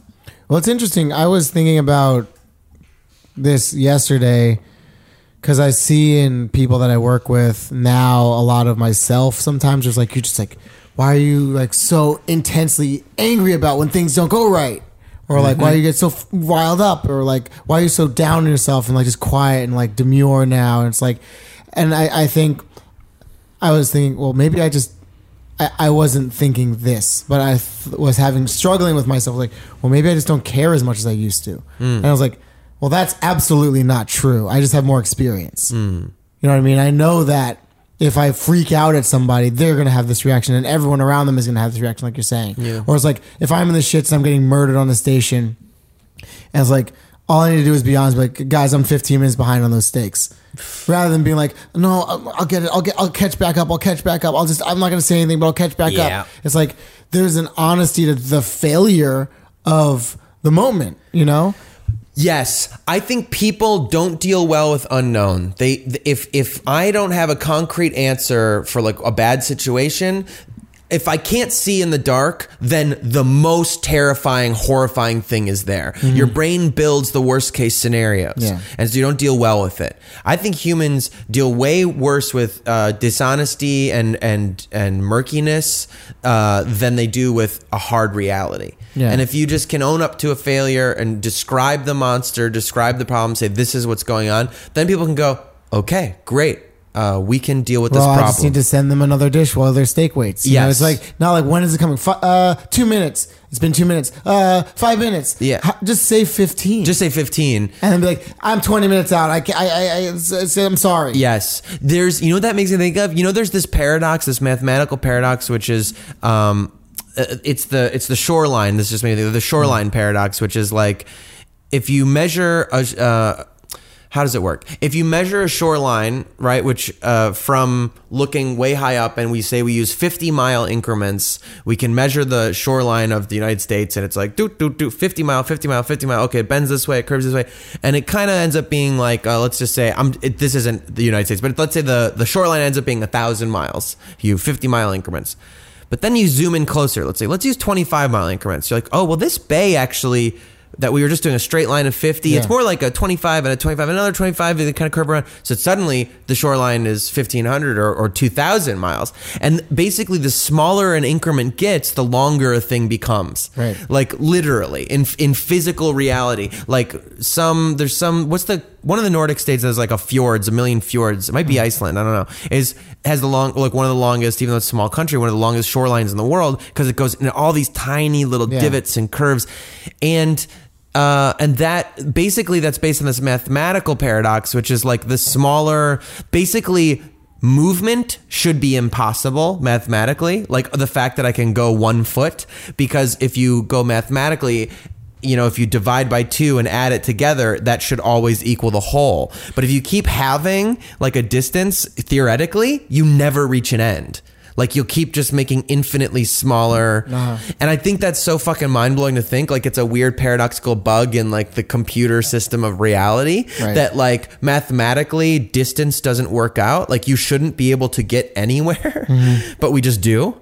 And the same thing is then true though emotionally. Like the smaller an increment of honesty or reality or whatever that you deal in, the more impossible it is to ever reach a place. Yeah. And literally in this case with timing, it's like just tell me 15 minutes because like eight or, or seven and a half two minute increments is not is way more than Yeah. one increment of 15. Yeah. Even though it's exactly the same. Well, interesting about emotion and honesty and all of that. It's like when you're young, you're young. You're a, I don't know. I don't want to generalize for everyone because there's people who are far more involved than I am. But when I was younger, it's like hard. Not that I was ever, by any means, a liar. But it's hard to be truly honest. I agree. I agree with Just you. like if someone's like, "Well, what do you think about this?" It's horrible. Mm-hmm. You know what I mean? Like, like whatever it is. Like, what do you like my dress? It's like, it's I like the green one better. Like Mm-hmm. because you're worried about. There's two parts to that. Like, there's one the reaction of the person who might really like Well, there's- the dress. I- there's but then, but then there's one second. Yeah, no. But then there's also like the way, the, like you said, the tone, the way you talk, and your honesty combine change Yeah. the way you actually say something. It's like if someone says, "What do you like? Do you like my new dress? I love my new dress. What do you think about my new dress?" you're like, uh, you know, like you're like, ah, it's it's great. And then like they're like, "Oh, should I wear my new dress?" And I'm like, you know, maybe you should wear the green one. Well, what about my new dress? I thought you liked it. Mm-hmm. So you just said, "I really don't like it." Well, why didn't you tell me that? Yeah. But you were so happy about it. It's like, yeah, but I could have returned it. And now it's past the return date, and you don't like it, and we're together. So why Yeah. didn't you just tell me that? And Yeah. then what else? What else are you not telling me Yeah. that you don't like? Yeah, well, I mean, you know, I think there's that's a two way thing. One, Well, of course, one yeah. is like I there's this phrase uh, you'll you'll hear it a lot here. Honesty without compassion is aggression, and that there is such a thing. Some people, some people like to go, "What? I'm just being honest. I'm honest. I'm being honest." And that's the same thing as being a grammar Nazi, like saying, "Like I'm an expert. You're breaking the rules of grammar, so I'm not even going to read your sentence that's full of essential divine truth." You know that like Cormac McCarthy. you Cormac McCarthy, exactly. Like who he's good enough that he can say, "Oh fuck you," you know. But like the same thing than saying like, oh well, this uh this isn't a fancy restaurant, so I can't even accept this bowl of soup as like this isn't nice food. It's like might be the nicest, the best thing you've ever eaten. Um, but like that thing, uh, uh, what, how did that come? out? Oh, the Honesty, expert we get in the way. Honesty without compassion is aggression. That like. Yes, honesty. So, so you're taking the idea of on. I'm just being honest. You're taking the idea of honesty, saying a thing that is true for you and your perception, and then saying like, no, you're just being an asshole. You you are allowed to omit some things. Some things don't need to be said out loud or felt or expressed because they they serve no function but to harm somebody, and that that is aggression. An an honest an honest answer that has no uh, that has no concern or empathy with where your other person is at. I guess I just have uh, just think about a lot of this now, just where I am in my life. You know, I think a lot about just direct communication. Yeah. and how easy. And we can talk about therapy even at this point. It might be a good time to talk about being in therapy. It's like when I was younger, I was very cagey in therapy, which is like one. If anyone here is thinking that's listening, um, I don't want to like mandate or like get on my soapbox, but I will for this because Yeah. I've been doing it for so long. It's like if anyone here is thinking about going to therapy, do it. First off, I think it's yeah. amazing. Of course. if you are, Everybody- literally everybody should be should in just therapy. do it. Yes, and there are places that will do it on a sliding scale. If you don't make a lot of money, just look for them. You'll find them. They're great. I would also argue potentially if you find you hate it or you're super uncomfortable, like trying Change to talk therapist. yourself. Well, f- sure. Okay, I'll say fine. I'll say this. I was going to say keep going, go Keep more. going, go- But That's then what I was also gonna say. Don't be afraid to change therapists. my sure. my my point that about it is like I you know I had like a drug problem when I was younger and I didn't talk about it in therapy and like I could have probably made it less of a problem you know in my life if you just if I just it. talked about it or, Honestly, you know, and was honest about it and um I have things now that I don't I, I don't I, I was like embarrassed to talk about my problems with this person that was literally their job was to help me with it right. but that comes from a maturity and it comes from like comfort in wanting to help yourself. Well, that is that is really fucking. See, so what I think is this becomes the line we must walk again between not victim blaming, including yourself, Yeah. creating space for yourself to experience whatever you're feeling uh, shamelessly, but also self responsibility. And in the being honest with people and being able to tell them hard things and being clear about the communication. I do think individually it is on us to make ourselves people who don't hurt others for telling us the truth, even if we don't like it. Yes. Like it, it is on us because we have experienced and it's true it's true and it's real there are people who make it very hard to tell them the truth and i think of the shel silverstein thing if you hate to do the dishes and you drop one on the floor maybe you don't have to do the dishes anymore if somebody over and over shows me me telling them the truth and being honest with them is something they react very fucking poorly to eh, i'll stop not not necessarily telling them the truth, but communicating with them. You know, I don't think that there's no excuse really to just start like, well, they always react bad, so now I just lie. you know, but you do have to. You will maybe stop communicating that much, mm-hmm. and that I think is something I'm afraid of people doing with me. So I try to do my best to not create a toxic response for somebody telling me something I don't like. You know, Right. but also fuck man. Also seeing that i being able to have my own my my sense of truth and reality mm-hmm. that i have to ultimately stake my claim on. So if i do hear a truth that doesn't that i'm like someone's telling me something they don't like about me that i am able to just go like well is that true? Are you telling me the truth? They're telling me the truth but going like i don't think that's true. Yeah. you know that but uh, but it has to be open and you have to mm. have the ability to say do i think that's true i think that is true i don't like hearing about myself but i am kind of a piece of shit in that way and i'm going to Yeah. try to be more considerate Yeah. No, I completely understand that. But uh, I mean, because that's the thing you're talking about about like telling telling somebody, "Oh, I hate that dress," and, and getting that thing earlier in your life.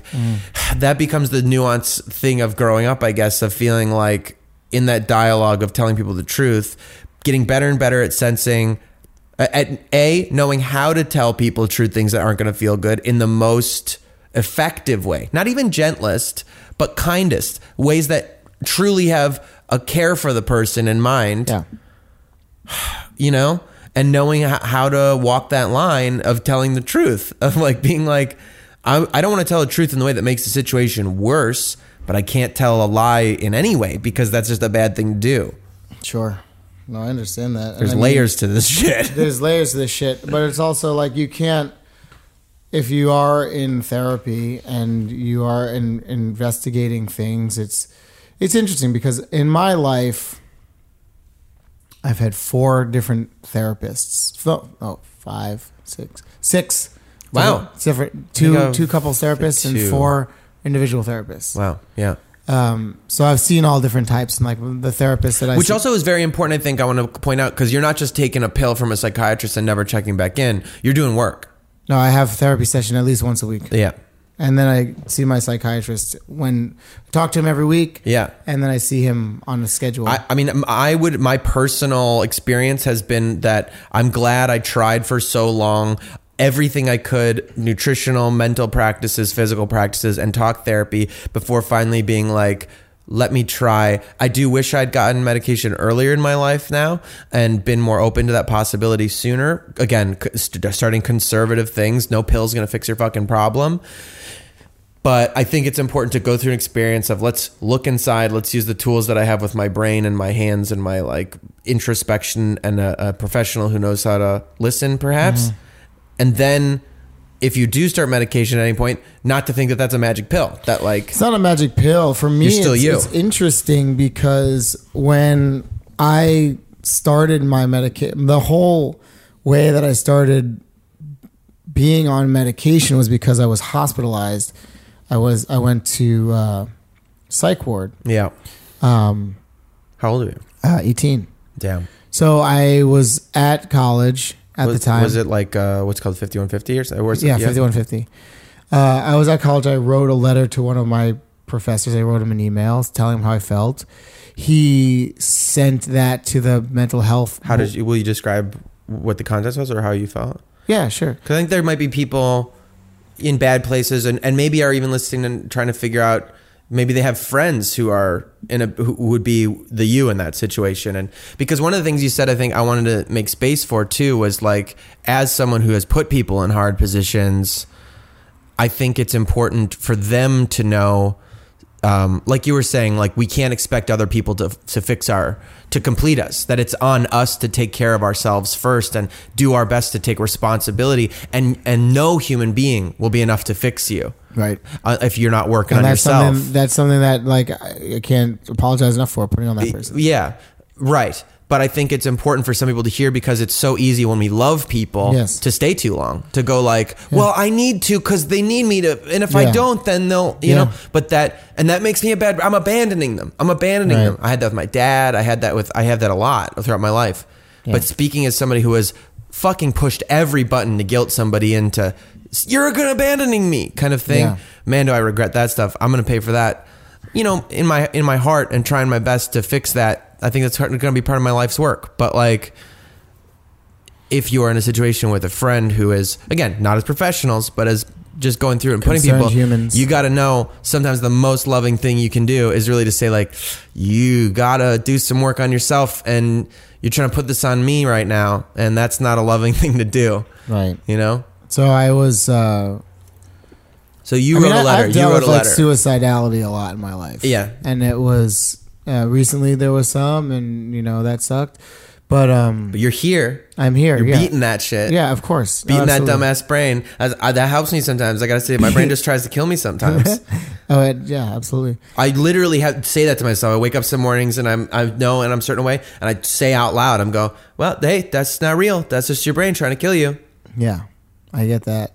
My brain was trying to kill me at that time, um, and I just said, you know, I feel this incredible darkness, and nothing is really worth it. I don't feel inspired. There's no reason to be alive. Essentially, Yeah. like what is the point? Like the only reason to stay alive is because guilt. Because I don't want my mom to cry over my casket. Basically, like that's why I'm still fucking alive. Well, that's a stupid reason. You know, like That's the whole talk going on in your head. that's what I like wrote to the guy. Yeah. Oh, okay, great. Uh, wow. bas- basically, like I don't exactly. Yeah, of it was course, very but long. this is- But yes. this, this was a talk in my head, and this was what was expressed, and that was sent to the, um, like the mental health part of the college, and I was uh somewhere, and like these two officers showed up, and they're like, "Uh, we need to take you somewhere," not police officers, like safety patrol officers. Got like, it. you got to go to your room. You got to pack a bag. We got to take you. So you to were the at college? hospital. Is it? Yeah. yeah. we got to take you to the hospital because of what you said to your teacher. So I packed a bag. I brought some books, and then I went in the car, and they brought me to the like co- community hospital. Basically, they did the entrance, the intake exam. I talked to this doctor, and then they put me in. They took all my stuff, left me with my books, took all my pens because you can't have sharp objects. It left me with a marker, and. uh and uh, I was in a psych ward on 5150 hold, which, if anyone doesn't know what that is, it's a 72 hour hold. You cannot be released if you are invol. If you there's two. If you're involuntarily uh, Committed. committed, which I was involuntarily committed Yeah. because I did not ask to do it. If you voluntarily commit in California, you can leave whenever you want. Oh, okay. Um, I still think about doing it again sometimes. Really? Voluntarily. I have. Even now? Yeah. Just a lot of times it's for reasons that are not the best. Just like to get a to escape. Take a fucking breather. to take a breather. I go to a psych ward to take a breather. Pretty much, guys. That's me. That's how you get a James Beard nomination before you're 30, baby. take a breather in a psych ward. No, uh, but anyway, I was in there, and then so they're basically just trying to keep everyone asleep and quiet, and so they gave me some medicate. I had never taken medication before this. yeah. they gave me a bunch of you medications. smoking, smoking weed or I doing did drugs at all all? kinds of drugs. all kinds of drugs. Not all kind. Not I had done none of the hard, none of the like powders and pills. No, before, yeah. before that. But smoking weed, Smoke weed, mu- drinking, mushrooms, no drinking. mushroom- no drinking. I didn't drink until I was like 22. Copy that. I don't think Um, I really drank. Yeah, well, I did actually. I lied, but um, yeah, we'll get that later. Um, but that's I just context because you're 18, so you're already like finding self medication I somehow. smoked pot. I started smoking pot when I was 15. Got it. Um, but I was I had stopped smoking pot when I went to school, Okay, so I hadn't smoked pot, did anything for. So few, this is like raw right now. You're raw when you get. when well, you get there's probably space. some come down because I was self medicating so hardcore that summer before, Yeah. smoking all that weed with my buddies and just like having conversations like this, Mm-hmm. you know. Um, and then that was all gone, stripped away across the country. I grew up in New York, and this is in Mm-hmm. California, and um, school in California. Yeah, school in Yeah. California. I grew up in New York, and uh, so they gave me all kinds of medications. I had horrible reactions to them, and I just was like freaking out one day. And I got up, and there's a red line you can't cross Mm-hmm. in front of the nurses' station. And I was standing on the edge of the red. line. I'm like, "Can I please get out of here? Can I please leave? I would like to leave. I would like to get out of here. I'd like to go." This is like a day in, This is the third day, third day. So I was almost out Yeah. and they're like, uh, "Excuse me, sir, you need to like sit down. Uh, please go." Sit. I was like, "Oh, so then this is this and that, and like there's all this, and like, what if I start pulling my hair out? What if I start eating it? What if I like I'm a trichotillomaniac, which is where you pull your hair out and eat it? It's a mental condition." And they're like, "Excuse me, sir, you really need to like sit down, or we're gonna have to." Whoa. So then they call in the fucking police squad people. Pull me in, pull me into one of the little isolation isolation rooms. Give me like a full syringe of Ativan, like shot in the arm. I'm strapped down at this point, and they put me on a 5250, which is a 14 day hold, involuntary. 14 days. 14 days. So at that point, I said I need to make a phone call. I called my parents. I told them where I was. They flew out the next day, and it's ten thousand dollars to get someone out of the hospital. They didn't Oh pay it. I'll tell you what happened. Ten thousand dollars to get to like buy to bond someone out of a mental hospital, basically. Or this one. This one was kind of a shitty one. I found out later. So it might have been like some sleight of hand stuff on their part. Damn. But she's like, I have assets. I'll sell whatever we need. My mom. She's like, whatever. He just can't be in here anymore. Is it bad in there? It's horrible. Yeah. Um, I it was that's- it that's was it was a dreg. things. It was a dregs. It was like we're like like homeless and like Yeah. meth addicts coming down. But like- that's what's crazy to me is like I mean my dad uh spent some like you know some nights in like Yeah. Mm-hmm. county jail or something like that when I was, and I remember that really I think he ended up in some kind of s- thing psych ward thing too at some point and I just remember him saying like he never wants to fucking go back there and it did you know change him a little bit for like a little bit for the better yeah. because it's crazy to think like they put you there to help you not with a bad brain space and then like by the third day you're fucking I mean, there's like a 16 year old girl with like a fucking thing all around like her really wrist. yeah There was a there's some meth meth heads coming down, like going through withdrawal in the bed next to you, screaming all night. Yeah. just screaming, chain like strapped down, just screaming. Jesus. It's hard. Um, Literally pulling your hair out and eating it by the third day. No, I said, what, what if it, I though. did that? You know what I mean? But like Yeah. that that's the thought. That Yeah. like it really is not a healing space. Yeah. So then a family friend uh, who I ended up living with when I first moved out to LA called his friend, his friend whose son, whose nephew was a psychiatrist, and Mm-hmm. he wrote me a release form, and I got out. And I went immediately from the hospital to his office, and had my first session, and I was prescribed um, the the med- first medication I took, which was which was Zoloft. And what happened when you started taking medication? Did it change things I? I was actually prescribed Zoloft and Lamictal for depression and, and bipolar disorder, and uh, I'm I mean I just started doing drugs, like hard drugs, and Really? like not hard drugs, but like psychedelic drugs, and Yeah. taking my medication and doing them. Damn. And uh, I took like acid and it didn't work Mm. Because of the medication I was on, which was really weird. That is really weird. Um, and uh, I was just smoking tons of weed, doing lots of mushrooms. I, mean, I met you a little everything. shortly after that. year after that. You were, you were still raging. Those are the those are those I are. I, ra- I started raging harder after you started raging harder after when you got back to cooking for the first time. I think. Yeah. Anyway, yeah, keep going. Sorry. So no. So then I self medicated a lot and medicated with the. I was diligent in the beginning about my medication. And then Did it help you when you started Yeah, this stuff? definitely. I mean, the therapy and just the the like. I always knew there was something wrong with me. Mm. I always knew that I had. I always felt like I had bipolar disorder, and like the validation of a diagnosis was a lot for me. Interesting, because I avoided a diagnosis for so long. I didn't I- want. yeah. You know. I understand that. I understand also why it would be comforting, and like because there's parts of me that do feel like, yeah, it's helpful to have a Yeah. a name for it. But I was also like, I didn't want to be, you know, it's I even in our culture we're like, everyone's like mental health, take the stigma out of it. Oh yeah, no, it's fine, it's fine, it's very accepting outward. I think it's still hard for people to turn it inward and go Yeah. like, well, maybe me. I think I was Sure. scared about it for forms and stuff. Like, like, oh, now am I always going to be somebody who's now I'm this thing, you know? I can't, buy, it- it- I can't buy a gun. really?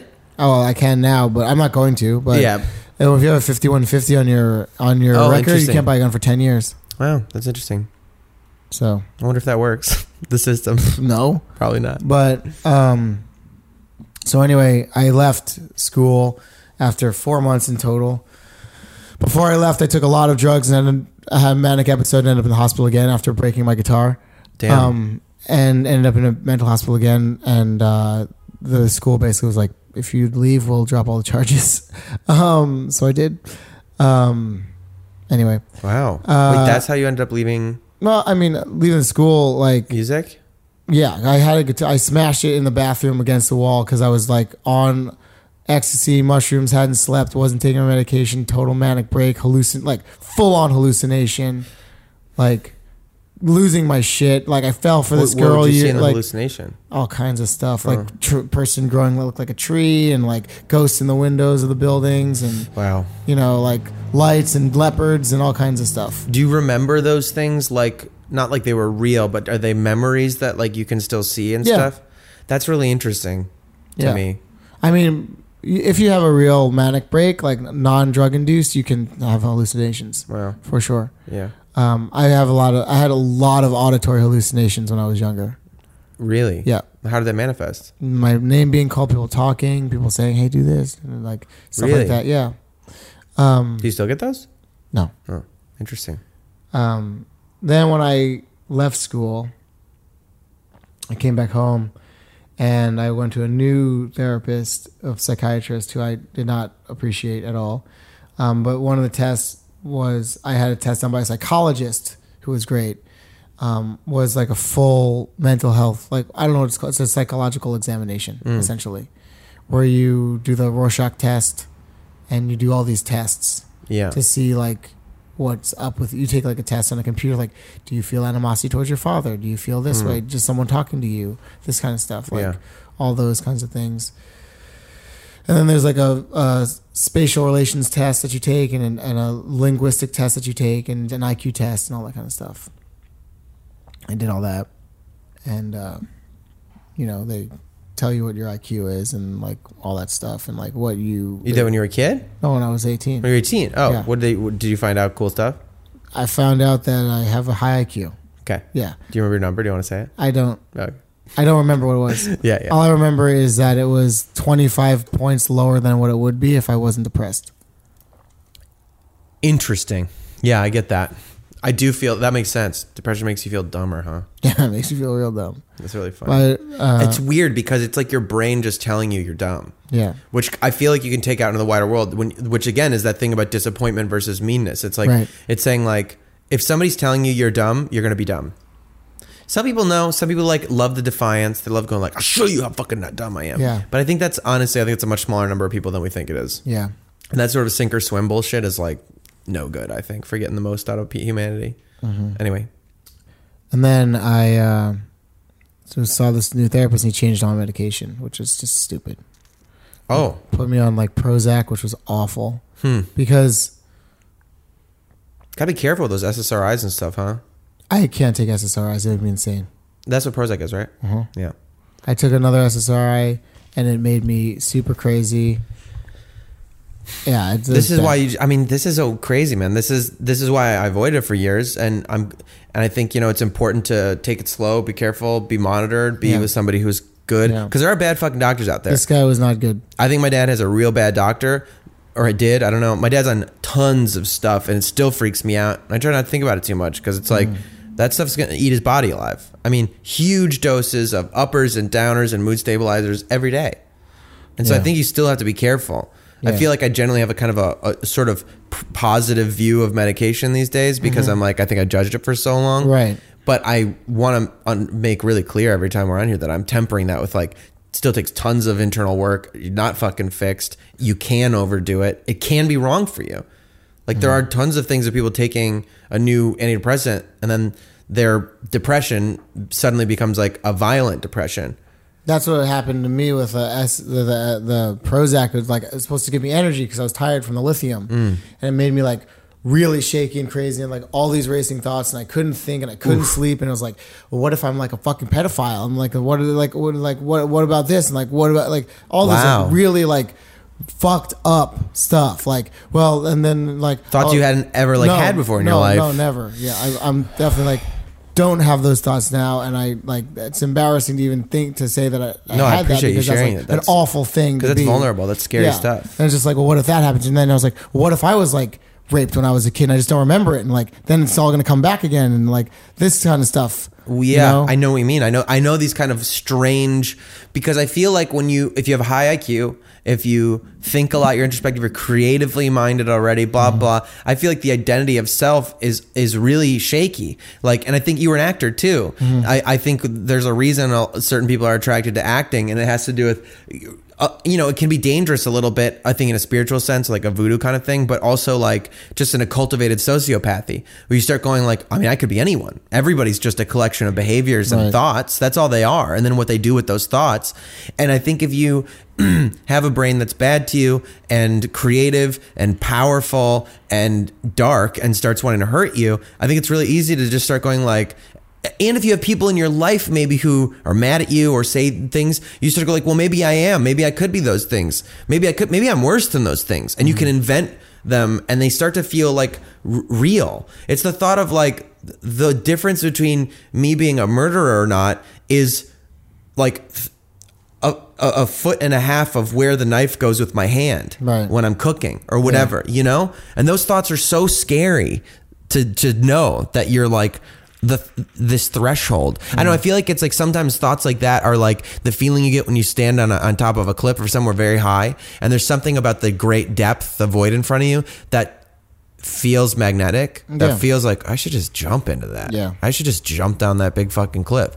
You know? It's weird. Like you feel a pull towards that darkness darkness. Mm-hmm. Anyway, so that so d- how did you switch off of that or get I to where stopped you are now? it. I told you him I just was stopped. feeling. I did. I was like, I'm not taking this shit anymore. That was good. That's good self policing. Well, I felt so insane. I Yeah. didn't want to feel that way. And that's the thing is like, scary stuff. Yeah, I mean, they really, the medicine, you have to be monitored. You can't just Definitely. go for it. I mean, okay, so how old are you when that's happening? Uh, 18 and a half. because what I want, what I'm curious now. I mean, I guess you know, segueing or whatever. Because the person I know that you are, I, I mean, I know all that. I know your darkness. We've talked and stuff like that. But and who you are in the world is like you make the highest like level. Like we're talking like one percent in the universe. You know, you're like the 0.1 percent. Let's be real of food. Like Thank even you. if we're even if you know what I mean. Like that's not a blowing smoke thing. That's a like that's like when I, I do jiu-jitsu, right? I do. Yeah. If you know how to fight a little, if you know how to box a little bit, you can beat up ninety percent of people just right out the gate. Sure. And then if you're, but that the last nine percent, it's like very incremental, you know, Uh-huh. At like or uh, exponential, and that final 0.1 percent, like the difference between the 0.1 percent, like of the best fighters in the world, and then like ninety nine point eight is also just you're just in another universe. I, I feel like that's kind of what it feels like. So I feel like it's not that crazy to say like, sure, they don't do Michelin stars in this country, but just being nominated for James Beard Award, I think is a is a really nice pedigree. And uh, more important than that, I would say, is just like looking at the food you've made and the reactions people have to it over and over again and what you make. So, how do you go from taking this brain as a young person, this, and, and you are uh, I jokingly call it frustrating, a frustratingly genius person where it's like you were in brilliant films right when you were a child, you know, you were like, ah, maybe I'll try guitar, become a classical guitar, like a very, very high level classical guitarist. So when I met you, you had long fingernails and were finger picking and all this stuff. And then go like, ah, you know what? I, I'm, food, food is what resonates with me. I want to go back to food and now are like I mean 30 under 30 fuck I mean it's crazy so wh- how I want I guess the question I'm asking is why food and how do you go from suicidal ideation to making beautiful meals that bring people fulfillment and joy consistently Well, I'll start with the first question and why food? Well, I always love eating. That's always awesome. Uh, I love eating food, um, and I love I love cooking. I mean, I always cooked growing up, but I mean, the reason why I decided on cooking as a career is because there's a daily development. There's a daily practice to it. got it You know what I mean? There's a daily like you walk into the kitchen and you clean your station down, and you lay out your your cutting board and your knife. There's a ritual to it. Your mise your mise en your place mise en place, yeah. And you get your containers and you get your prep list and you look through everything and you make sure everything's the orders come in and they are right. And all of that's like slow beginning to the mm. morning. And then you like look around yourself and you start peeling you know artichokes or whatever it is that you're going to be doing. And there's a daily practice and a regimen and a discipline to it. Mm. You know acting I love acting, but it's so sporadic. Yeah. You know, like you have a job and it's like awesome, and you meet these people and it's great, and like you have this relationship and like you fuck a hot girl and like it's amazing, and like and then you never see them again, and then you hate yourself because you don't work for a while, and then it's like what happened to my life? Yeah. Um, and Yeah. then like with music, you're alone in a room, and then you might perform, and you are such an introvert weirdo anyway because you've decided to play a classical instrument that is a single solo performer instrument that if anyone compliments you, just feel like you're insane and you don't want to talk to anyone anyway. Yeah. So that wasn't something that I enjoyed as much, even though I loved how disciplined you have to be. But at the end of it, like cooking it had a daily a daily reward which is the, the plate that you put out mm. you know Yeah. it's like there's a there's a daily finished product there's a there's a moment by moment finished product there's an in immediate improvement when you fire that second fish you can cook it better than the one you did before mm-hmm. better than the one that's cooking already you can sear better you Yeah. know you can cut your scallions better you know you can do anything better every single time you do anything there's an immediate chance to do it better right afterwards that's amazing yeah that makes You know? so much sense so it's like I cut one scallion, like circle out of a scallion, like I can cut a thinner one next and a more precise, less crushed one. Hmm. You know. And I, as I butcher these fish, like I have thirty over there. Like how fast can I do it? How clean? How, you know, all of those. There's, all this, and also cooking at a high level has so much neuroticism in it that it works very well for my brain. Ah. the cleaning and the time and the you know like the mise en place and the direction and the knolling and putting everything in squares and perfect and wiping and cleaning and cutting and all of that. Mm-hmm. Like that's how my brain works. yeah So that kind of thing, sharpening your knife and having it really sharp and even and you know, like putting things away nicely and lined up and Yeah. All those I mean, you, things, you, you know. uh, one thing I think is a- a lot of chefs, you know, you all chefs, all kitchens, you got to store stuff in deli cups. Yeah. With like usually it's it's like blue painter's tape and a, a sharpie marker. You write label things with the date. Uh, that's the legal thing actually too, because you need Mm. Yeah, to have everything dated. But um, you have like a rule in your kitchen. You you leave scissors next to the tape, and then Yeah. you're like everyone has to cut the edges of the scissors. You can't tear the tape yeah, off. It's got to be a clean 90 degree angle. yeah. I mean, I'm laughing, but that makes so much sense now. Yeah. But it, and it's reflected in, in your. It's interesting because that to me is reflected in your food for sure, but also in what you described about how you react to this problem. Mm-hmm. Like this, there is no, there's no, uh, there's no unconscious, un, like thoughtless. You know that it's, It's all that- about intention. Yeah, your reaction can yes, yeah, And contains that's so the food though, structure and intention. That's what I love about cooking too, and uh, cooking in a creative high level. Everything has to be intentional. There's no like, oh yeah, let's just uh, put some uh, juniper in that dish because Yeah. uh, I like juniper. Yeah. it's like what's its function? Why is it in there? Do you ever have a thought though where you're like, I think I should put juniper in this dish, and you can't figure out why, Of but it keeps saying like, That's I'm put juniper. I'm put That's the and- creative side of your brain, but Yeah. I mean, there's no arbitrary things. But then that's an interesting thing when that happens, right? Like, does that does that because then you're? I feel like there's like this those insistent thoughts that don't seem to make sense. Have their own like you. If you start looking at them too close, you start to figure out why. Yeah, exactly. I mean, you can flavor bounce. You can write it all down, and it can work out. Flavor bouncing is basically like if you take like one ingredient, like a white bean, Yeah, like a navy bean. Navy bean tastes good with maple syrup. Yeah. Yes. Navy bean tastes good with bacon. Bacon tastes good with maple syrup. They all work together. Right. All of those things taste good with green onions. You know, those that could Yep. be a dish that works. Maple, bacon, beans, green onions. yes. You know? that's so interesting. I Um, love that. That's that practice is like useful. I think in a lot of creative Absolutely. things. That's that. Uh, okay, so that's fucking interesting because hearing that and people hearing that, you might think like we all see molecular gastronomy and you see it on plates and you're like, oh, but I don't want to fucking eat it. It doesn't. I want a burrito or something like that. But your burritos. food maintains this like punch in the heart flavor, like flavor bombs, fucking Flavor bombs. Guy. Fieri, Guy Fieri, fucking Flavor Town shit.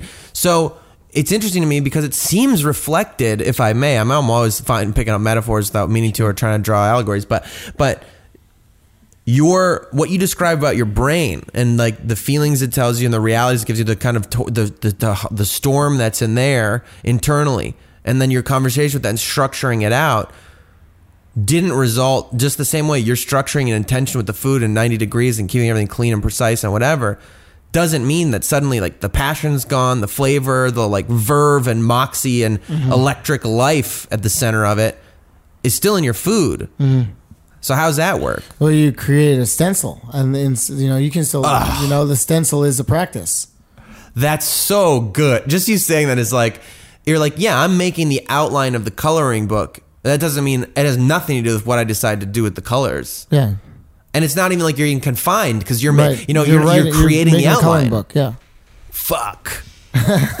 that's so good. Do you feel like that's how, like, I don't know. That's what you seem like to me, just person to person. It's like you, you uh, have a calm intensity. What did J- Jay Gold say? He's like in this one review. Jonathan Gold, Pulitzer Prize, really Jonathan Gold, reviewing Bob Thompson. I think he said like you move around the dining room like with the the lithe grace of like a, a electric guitarist or Avant something. metal like guitar An player. avant metal guitar. No, but that's true. You do have this intensity and this focus in your movement and your intention and stuff like that. But under it, it's not it's not cold. You know, sometimes it feels like a little Zen detachy or something like that. In a, I think an admirable way. Oh, cool. But you still feel that. You feel like the passion doesn't go away. Right. Do you feel like there's like this stormy, like this well of that humanity that is dark and volatile sometimes, but like bright and explosive? Do you still sense that in you somewhere? Oh yeah, absolutely. Really? Yeah. Like always? Like No, like I the Hulk, I've- like it's something you can just access? Oh, I mean, like like the Hulk. I mean, I definitely could just react, and at this point, it's like it's mostly. I just have worked so hard to be more of that calm person. Mm-hmm. But like, if I wanted to just like light someone up, it Yeah. would be easy.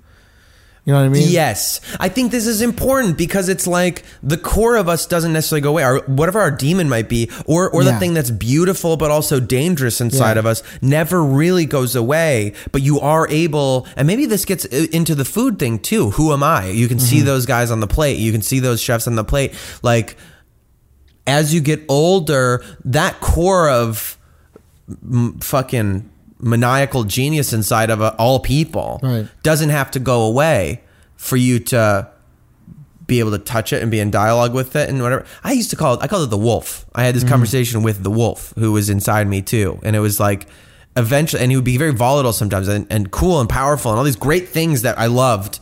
But sometimes like hurtful to me and other people. And I remember having to literally talk to it when I realized like you're here, my demon that lives in its little cage under my rib cage. I'm like, you're oh, you're my buddy. Like, not my friend, you're my protector. And that means you're not gonna always do things that I like or that are nice to me, but it'll keep me fucking alive in the best way you think. Right. But sometimes it's gonna drive away other people who don't deserve it, hurt people, make my quality of life worse. Alive, but worse. Right. And I had to like you like end up having a conversation with this thing where sometimes you're like, oh, I really need you right now. You're really your beautiful, brilliant, dangerous genius is like, I'll come out like flamethrow. I need you. Yeah, I mean, I, it's interesting because like as I've gotten older, I've really found a way. Like we talk about the stencil and all of that, and the the wolf. It's like I don't sit up at night and just think about food all the time. Like what's going to be the next thing. It's part of the practice. Like at work, I do that. You know what I mean? Like I still have ideas. Like I'll be walking, I'll smell jasmine, be like that'd be great with strawberries and burnt barley. You know, but like at the same time, I'm not like there's my there's a focus and like a linear nature through I'm sure medication therapy and prac- self practice of like I'm home now. It's time for me to take care of me and do my thing.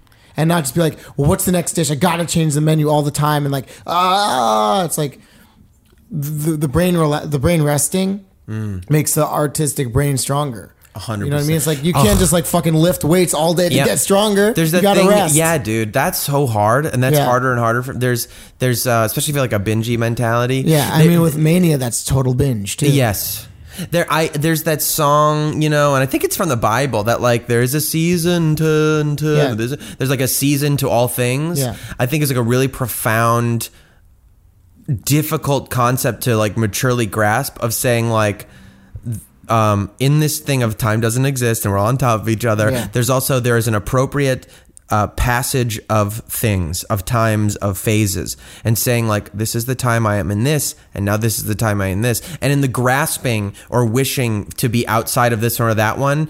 And or or the um, uh, radar that you have or have not developed to detect what time you are in or supposed to be in, the alignment thereof is, I think, one of the difficult conversations to have with ourselves, and one of the different things to accept. And when you can, and finally go like in phases, now, like it's game time right now. It is rest time right now. It is work time right now. It is play time, right and and and not so binary either. Yeah. Just saying like, and now this relationship is over. Mm-hmm. Now this time of my life, I there's moments actually I I associate with Allumette in those periods of time that I consider to be like halcyon days a little bit, Oh, yeah. where I'm like. Sometimes I miss. They weren't all great. They weren't all uh, bad. They were just beautiful. It was like a beautiful time of a of a little community, and I miss it. I miss it so hard. Yeah. But it's so. If I tried to live in that nostalgia or be like, let's live like we're then now, It'll never be the same. and it'll never be the same. It'll never happen. I'll start to destroy that memory. yeah, exactly. And to be able to go like that time is over now, and now I am in this time. It's it's hard. very easy to want to be somewhere that you hated. Mm-hmm. You know what I mean? Like, does that make any sense? Say like, one more time? It's very easy to want to be back to a time that you hated. yes. Like when I was there, I was like Yes. miserable, but loved it, but hated it. But I was like, we but then- romanticize it. Ex- exactly. Do you think that's Like, a to go- coping mechanism for the pain? Like Oh that we yeah, remember absolutely. I fondly? mean, to, to going back to it, like I mean, struggle is beautiful. Yeah. I mean, it was so fucking hard, and we were achieving so much. We weren't busy, but there was so much attention coming to the restaurant, like on the media, like it, like national scale, Right. and like in in the city itself, and people were like, "Oh, this and that and whatnot," and it was so hard, and we were just struggling so much, and I was working so much, and I was disregarding so much stuff, and not taking care of myself, and like, and I'm like, well, right now, it's like my life is my life is much more balanced and easier now. But I'm like, but I was so creative and the food was so good. And it's like it probably wasn't Exactly. It probably wasn't. It's just I was younger. It probably was, but it also probably wasn't. Right. It, it was because it was new and I didn't. I had never been able to reach that kind of stuff before. Right.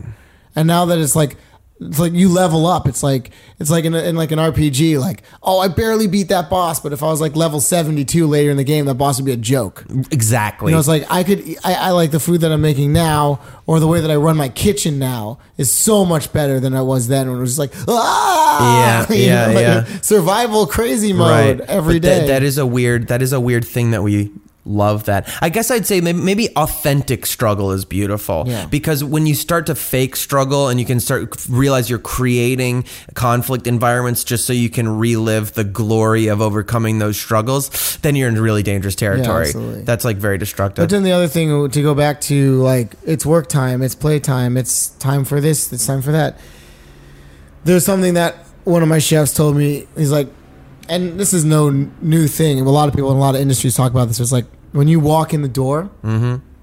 you're in the kitchen until you leave, and then when you walk Yeah. out the door, you're in your life again.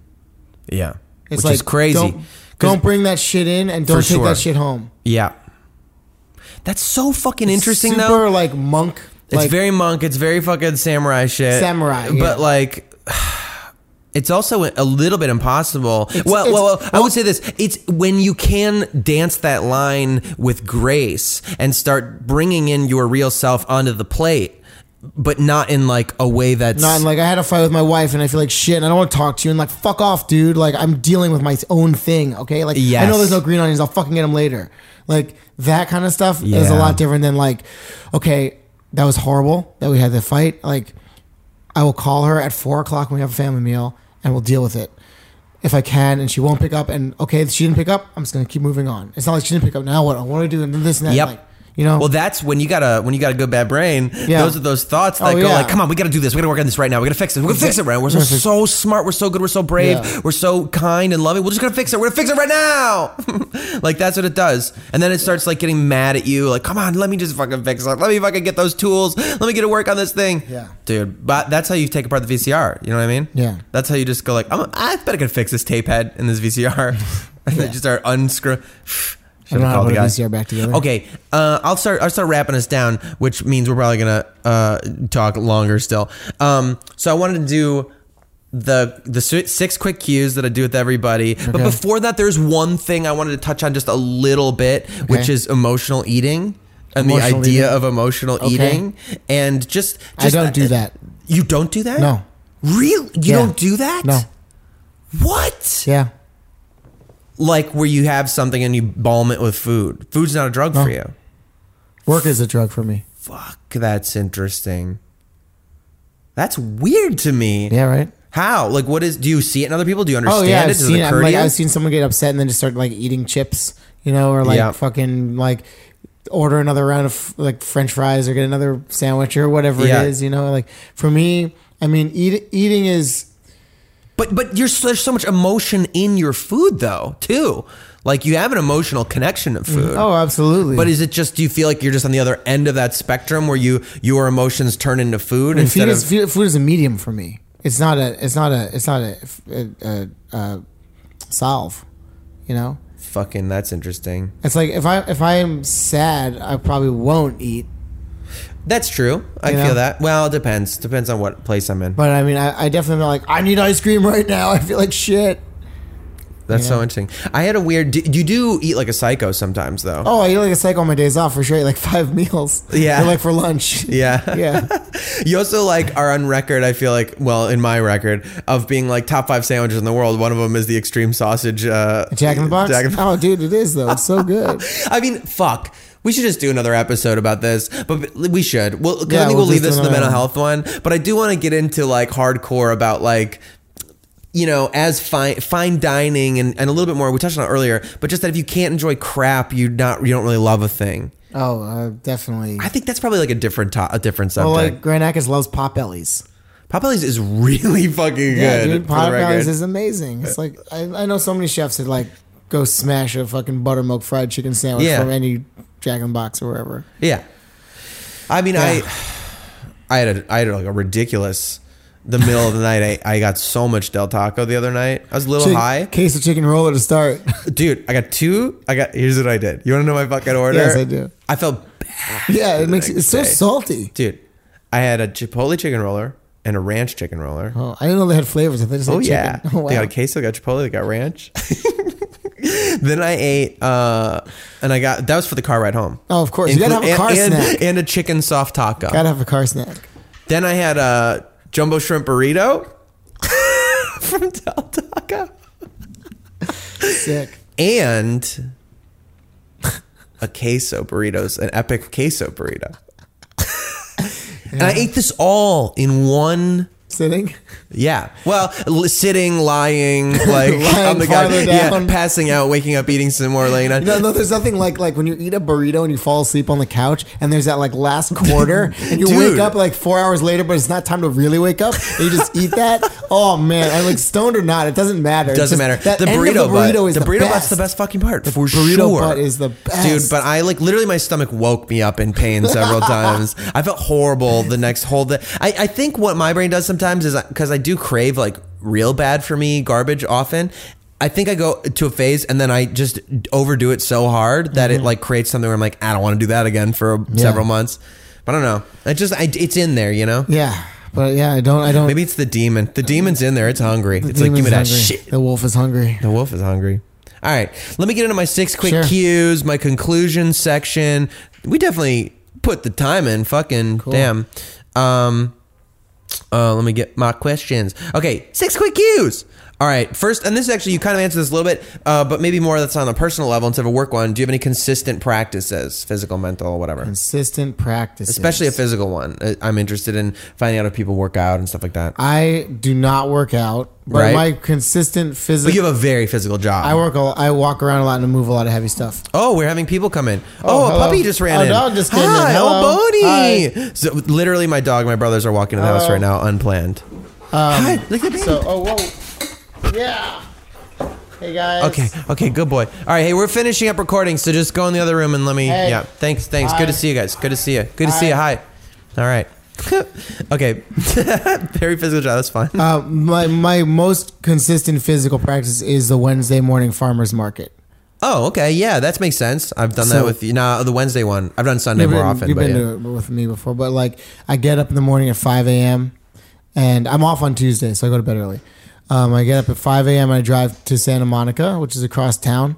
Um, it's about 14 miles. Mm-hmm. Um, not far, and if there's no traffic, it takes 24 minutes. Yep. Um, but uh, door to door.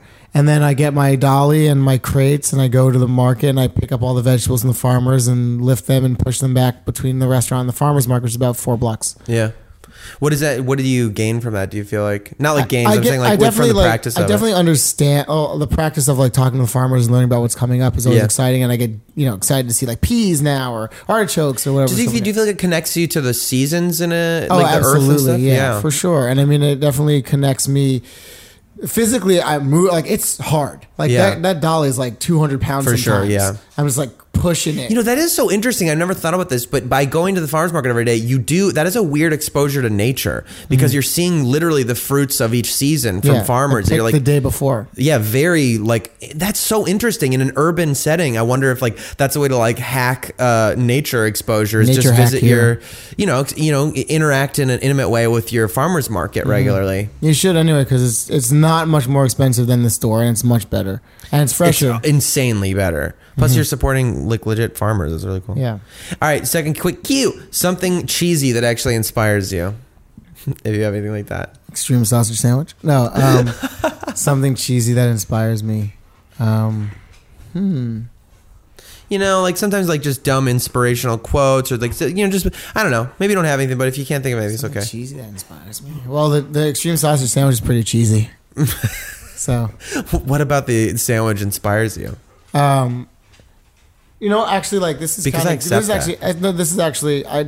It's for my what I do for a living, like cooking. Like I actually am inspired by by fast food Yeah. because it's a compact, craveable bite. Yeah, you know that we did We've have that one about this before. experiment one, one time. We, we experiments. It's like an experimental, experiential Experiential experiment. Um, we uh, bought a bunch of McDonald's stuff, Yeah. and then we're like, well, let's eat it. Let's like, let's like taste it. And the realization you have is is like the ketchup is like a, a burger's a donut. Is like the bun is so sweet. Yeah. Ketchup is like syrup. It's like crazy, and things you don't notice. And you start to realize like, oh, uh, this food doesn't even like taste good. It's just made of things that tell my brain it tastes good. Yeah. And there's like a subtle difference. And it's finding ways to you know utilize the best possible ingredients in the world in the world some of the best ingredients in the world that we get in California. Yeah, for sure. To make delicious, craveable, like crack like fine dining food. Yeah. That's really my goal. Is for it to be like cracky, craveable stuff. I mean, I think that is make uh, does maybe set your food apart from other food that people associate with fine dining, and maybe that's one of the little secrets some people don't know is like that. You're putting it in this super fine dining. I mean, like you brought me dishes, and you're like, take a bite of this, and I'll take a bite, and then you'll and then you'll be like, Little Caesars pepperoni pizza, and I'll go, oh my god, it is a Little Caesars pepperoni pizza. You know, I think you did. I think you had a you had a bout of bauticaju with like some little pork thing, Bob. It's like this Uh, lovely little. Uh, little uh, Nashi bite. Nashi bite is a little cornichon and f- fermented plum jam. It tastes like a McRib. Yeah, fermented. Pl- you're like fermented plum jam, with cornichon, and these bout of bauticaju sort of buns, blah, blah, and then you take a bite. McRib. Whoa! but I think that's those are beautiful things to be inspired by because they also hit on a lot of nostalgia, and you can count on them. There's something about them that like electrically are programmed into our brain, and sort of like secretly hitting on those f- tasting notes for people is like creates those harmonics again, those sort of life harmonics that yeah resonate with other points in your life that you already know you love. Right. Cool. All right, uh, this is my goth question. What's something dark about you? Something dark about me. I mean, you did express a lot of darkness very openly on this, and I really appreciate that. Oh, yeah, I think. I think by showing our darkness, it helps other people let the light in, you know, and also not feel so ashamed of the things about themselves that are dark. I think you know I I practice uh I practice living. I practice living in a way. That's that- actually very profound. yeah. Uh, yeah, they, that came out. So we're all just practicing I living. practice living in a way where I try to avoid darkness uh, at this point in my life Yeah. and just kind of confront it and pull it out of my life immediately. Well, that's so funny though. That's literally the opposite of avoiding darkness. Yeah, I'm going for it. Yeah, like when you see it, you say, "No, no, no, no! Don't stay in the dark. Come here. Let me see." Yeah, exactly. So like, And as a result, you don't cultivate it as much. I mean, I'm interested interestingly because I, I stopped taking hard drugs and I stopped recently stopped drinking for a period of time. Like the, I say that my darkness is like the unknown of of hard drugs for me. Like I don't, I, I don't- the, the the darkness is like I really want to try them again to see if I can not get into that hole. Like, do I have enough wherewithal and self, you know, motivation and power to avoid just the chemistry of addiction? right? Which is probably not. I just don't know. no, I that is I that I- is definitely like that's pretty dark though. Yikes! That's a definitely like uh careful with that one. I, I don't want to, but I know like, what you mean. on like a psychological, Could I do like- it? Yeah, like a philosophical manner. Let me test myself with this thing that might kill me. yeah, exactly. That is a dark. That is a dark voice. I understand too. The risk-seeking voice, the one that's Yeah. like, let's see if we could do it. All right, uh, getting there, I getting there. won't do it. Don't worry. Uh, What's something? And maybe this is connected to that. What's something you thought was cool when you're younger, but is clearly not cool now at all? I thought that traditional brigade system that you talked about, where The like, French you thing? yell and you berate people, and like you are, you know, like you're just a dick to your commis or your younger cooks was like the way to be, and that's how you needed to do it. And I realized that just being like the screaming and the like, I, I still crave it because I grew up in that kind of a kitchen, mm. and like I feel like it's kind of. Ooh. It's like rock and roll. It's like rock. It's, like that whole fucking Anthony Bourdain Yeah. pirate chef Yeah. nonsense. I remember you saying that one time uh, a while ago. You said like, uh, "Yeah, cooks are the new rock stars," Yeah. and like we talked about it. We were like, everybody, yeah, like everybody. It was Jimi Hendrix came out, and then everybody wanted to have a Fender Stratocaster, Yeah. and it was like now it's like, oh, a, a good cast iron skillet and a good carbon steel knife, and be a fucking rock star chef. But how that's so weird. Yeah. Which oh, and P.S. This was a thought I had at the very beginning. I just wanted to bring back about the modern interpretation of the chef of like the Instagram thing. The first thing people do when they get food is pull out their phone. Yeah. I was like, I wonder on some level though, does that mean at least now they're paying attention to what their food looks like, Oh yeah, and that matters, like eating with your eyes first, kind of a Well, thing. Oh yeah, always. I think that's always been the thing. But I think it's like, you know, people like pretty food. Yeah. Pretty food makes restaurants busier. That's true, but there is this thing that happens now where like people make gram food. I call it like like you know where it's like Like you- that one it's guy that makes the fake good. food out of like Oreos and shit.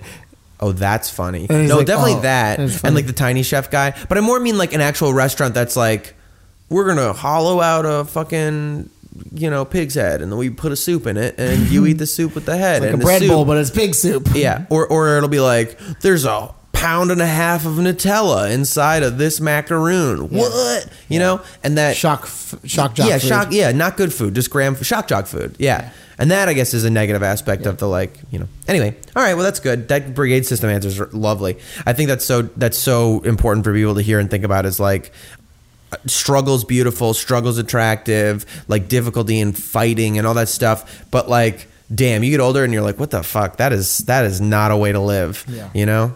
Yeah. I'm gonna stop romanticizing it so much. Uh, all right, what's the last gorgeous thing you saw? Wow, that's a good question.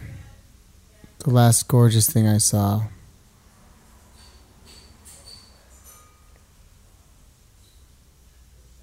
I have a lot. Yeah, pick one, pick The last, whatever you like want. the last, last gorgeous sure, thing I if you wanna do it picture that. of my friend's daughter playing in a in a little bucket in her their backyard. oh, really? Yeah, What about it? It's a just like a child, like so smiley, like in a like nothing mattered but the water around her in the little bucket. That's really good. That's really good. I'm gonna leave it at that. That's really good. Uh, do you have a, a, a self care method you'd like to share? Something you like to do? A favorite one or a recent one you're in? Yeah, my favorite self care method that I have now is to just think before you speak. That is fucking brilliant to I think of that as self care, though. Yeah. To, as self care, like you, like people tell you, oh, think before you speak because could hurt other people, blah blah blah. But understanding it as like also think before you see, speak, like for yourself. Is am I going to say something true? Am I going to say something that's going to hurt me in the long run? Am I expressing myself accurately or honestly? Because that's all going to come back around. I got to pay for what I say. I've gotten quieter as I've gotten older. My last question is: uh, Do you think farts are funny? Oh yeah, farts are really funny. It was always funny when someone like farts and like the whenever they break the fart barrier with you, like as a person or a friend or a coworker. Yeah. It's like, do they react or they just try to like pretend it didn't happen? So it's funny. Yeah, that's really good. Uh, okay, very, very final thing. I know I keep going like final thing, final thing. Um, I have a thing called the "Don't Kill Yourself" list, which I started for myself when I was in my late twenties. Uh, when I was having a really uh, this Bodie, I think is back. The wolf is back. Um, and it started with coffee, lavender uh, soap, and sandwiches. Coffee, sandwiches, and lavender soap. And so it's just things that uh, remind me to stay in this plane of existence and not listen to my the bad part of my brain when it tells me bad things. It tries to kill me, and just goes like, "Hey, there's really wonderful things to be alive for, including coffee, sandwiches, lavender soap, and whatever else." I would like you to add something to it. Well, I, I'm gonna have to say my friends and my family and coffee, um, because Fucking those coffee, the- yeah. because fucking coffee. Um, but if I were to add something to it, I will say chamomile, fresh ca- Chamomile? fresh chamomile. Fresh, not like the tea bags. No, like f- like chewing on fresh chamomile. Ooh, like flowers? Is it The flower? leaves. It's leaves. What's it like? I've never even had that. It's like it's like chamomile and mulberries. You know, things that aren't around for a long time. It's like remember that they come every year and they will come again. Just don't forget that you just have to wait for them and it'll happen. I'm gonna end that. Let's end on that. That's really good. Thank you, my friend. Thank you. Thank you, my wonderful friend. Thank you, my wonderful Uh, friend. If you if you want to eat Miles's food, you should go to Michael's in Santa Monica. Uh, it can it can you know it's not the cheapest place necessarily, but you got that dope uh, Bar menu. Bar menu, Yeah. which if you want to try like just tasty bites. If you want my and do- interpretation of a cheeseburger, yeah, dude, it is fucking bomb. I know you put that shit on there begrudgingly, but if you go for that bar menu window, it's in Santa Monica. It's called Michael's. Yeah. And just Google Miles Thompson, Miles Cooks on Instagram. yep. All right. Thank you all so much. Thank uh, you. For listening to my good brain, and we'll talk to you later. Bye. Um. Okay. Yeah, thank you. That's all right. That's a wrap. We did it. I don't. Uh, no, no outros. You know, maybe some days there'll be outros. I don't know. This outro is thank you very much for listening. Check out uh, Patreon.com/slash My Good Bad Brain. Thank you, Jordan Sudak, Coda, you genius motherfucker, for these theme songs. I love you, and I love all of you listening. Leave your reviews. Blah blah blah. You know how it works. All right. Have a good day. See you next week. Bye.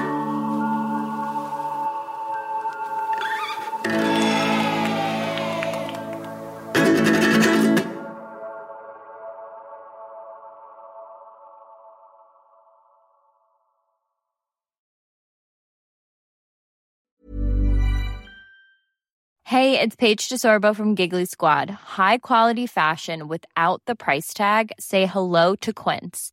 I'm snagging high-end essentials like cozy cashmere sweaters, sleek leather jackets, fine jewelry, and so much more. With Quince being 50 to 80% less than similar brands.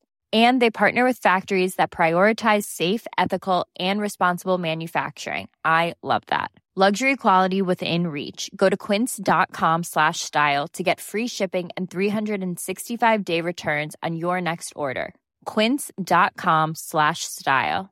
Mom deserves the best, and there's no better place to shop for Mother's Day than Whole Foods Market. They're your destination for unbeatable savings, from premium gifts to show-stopping flowers and irresistible desserts. Start by saving 33% with Prime on all body care and candles. Then get a 15-stem bunch of tulips for just $9.99 each with Prime. Round out Mom's menu with festive rosé, irresistible berry chantilly cake, and more special treats. Come celebrate Mother's Day at Whole Foods Market. Imagine the softest sheets you've ever felt. Now imagine them getting even softer over time. That's what you'll feel with Boll and Branch's organic cotton sheets. In a recent customer survey, 96% replied that Boll and Branch sheets get softer with every wash. Start getting your best night's sleep in these sheets that get softer and softer for years to come. Try their sheets with a 30-night guarantee. Plus, get 15% off your first order at bollandbranch.com. Code BUTTERY. Exclusions apply. See site for details.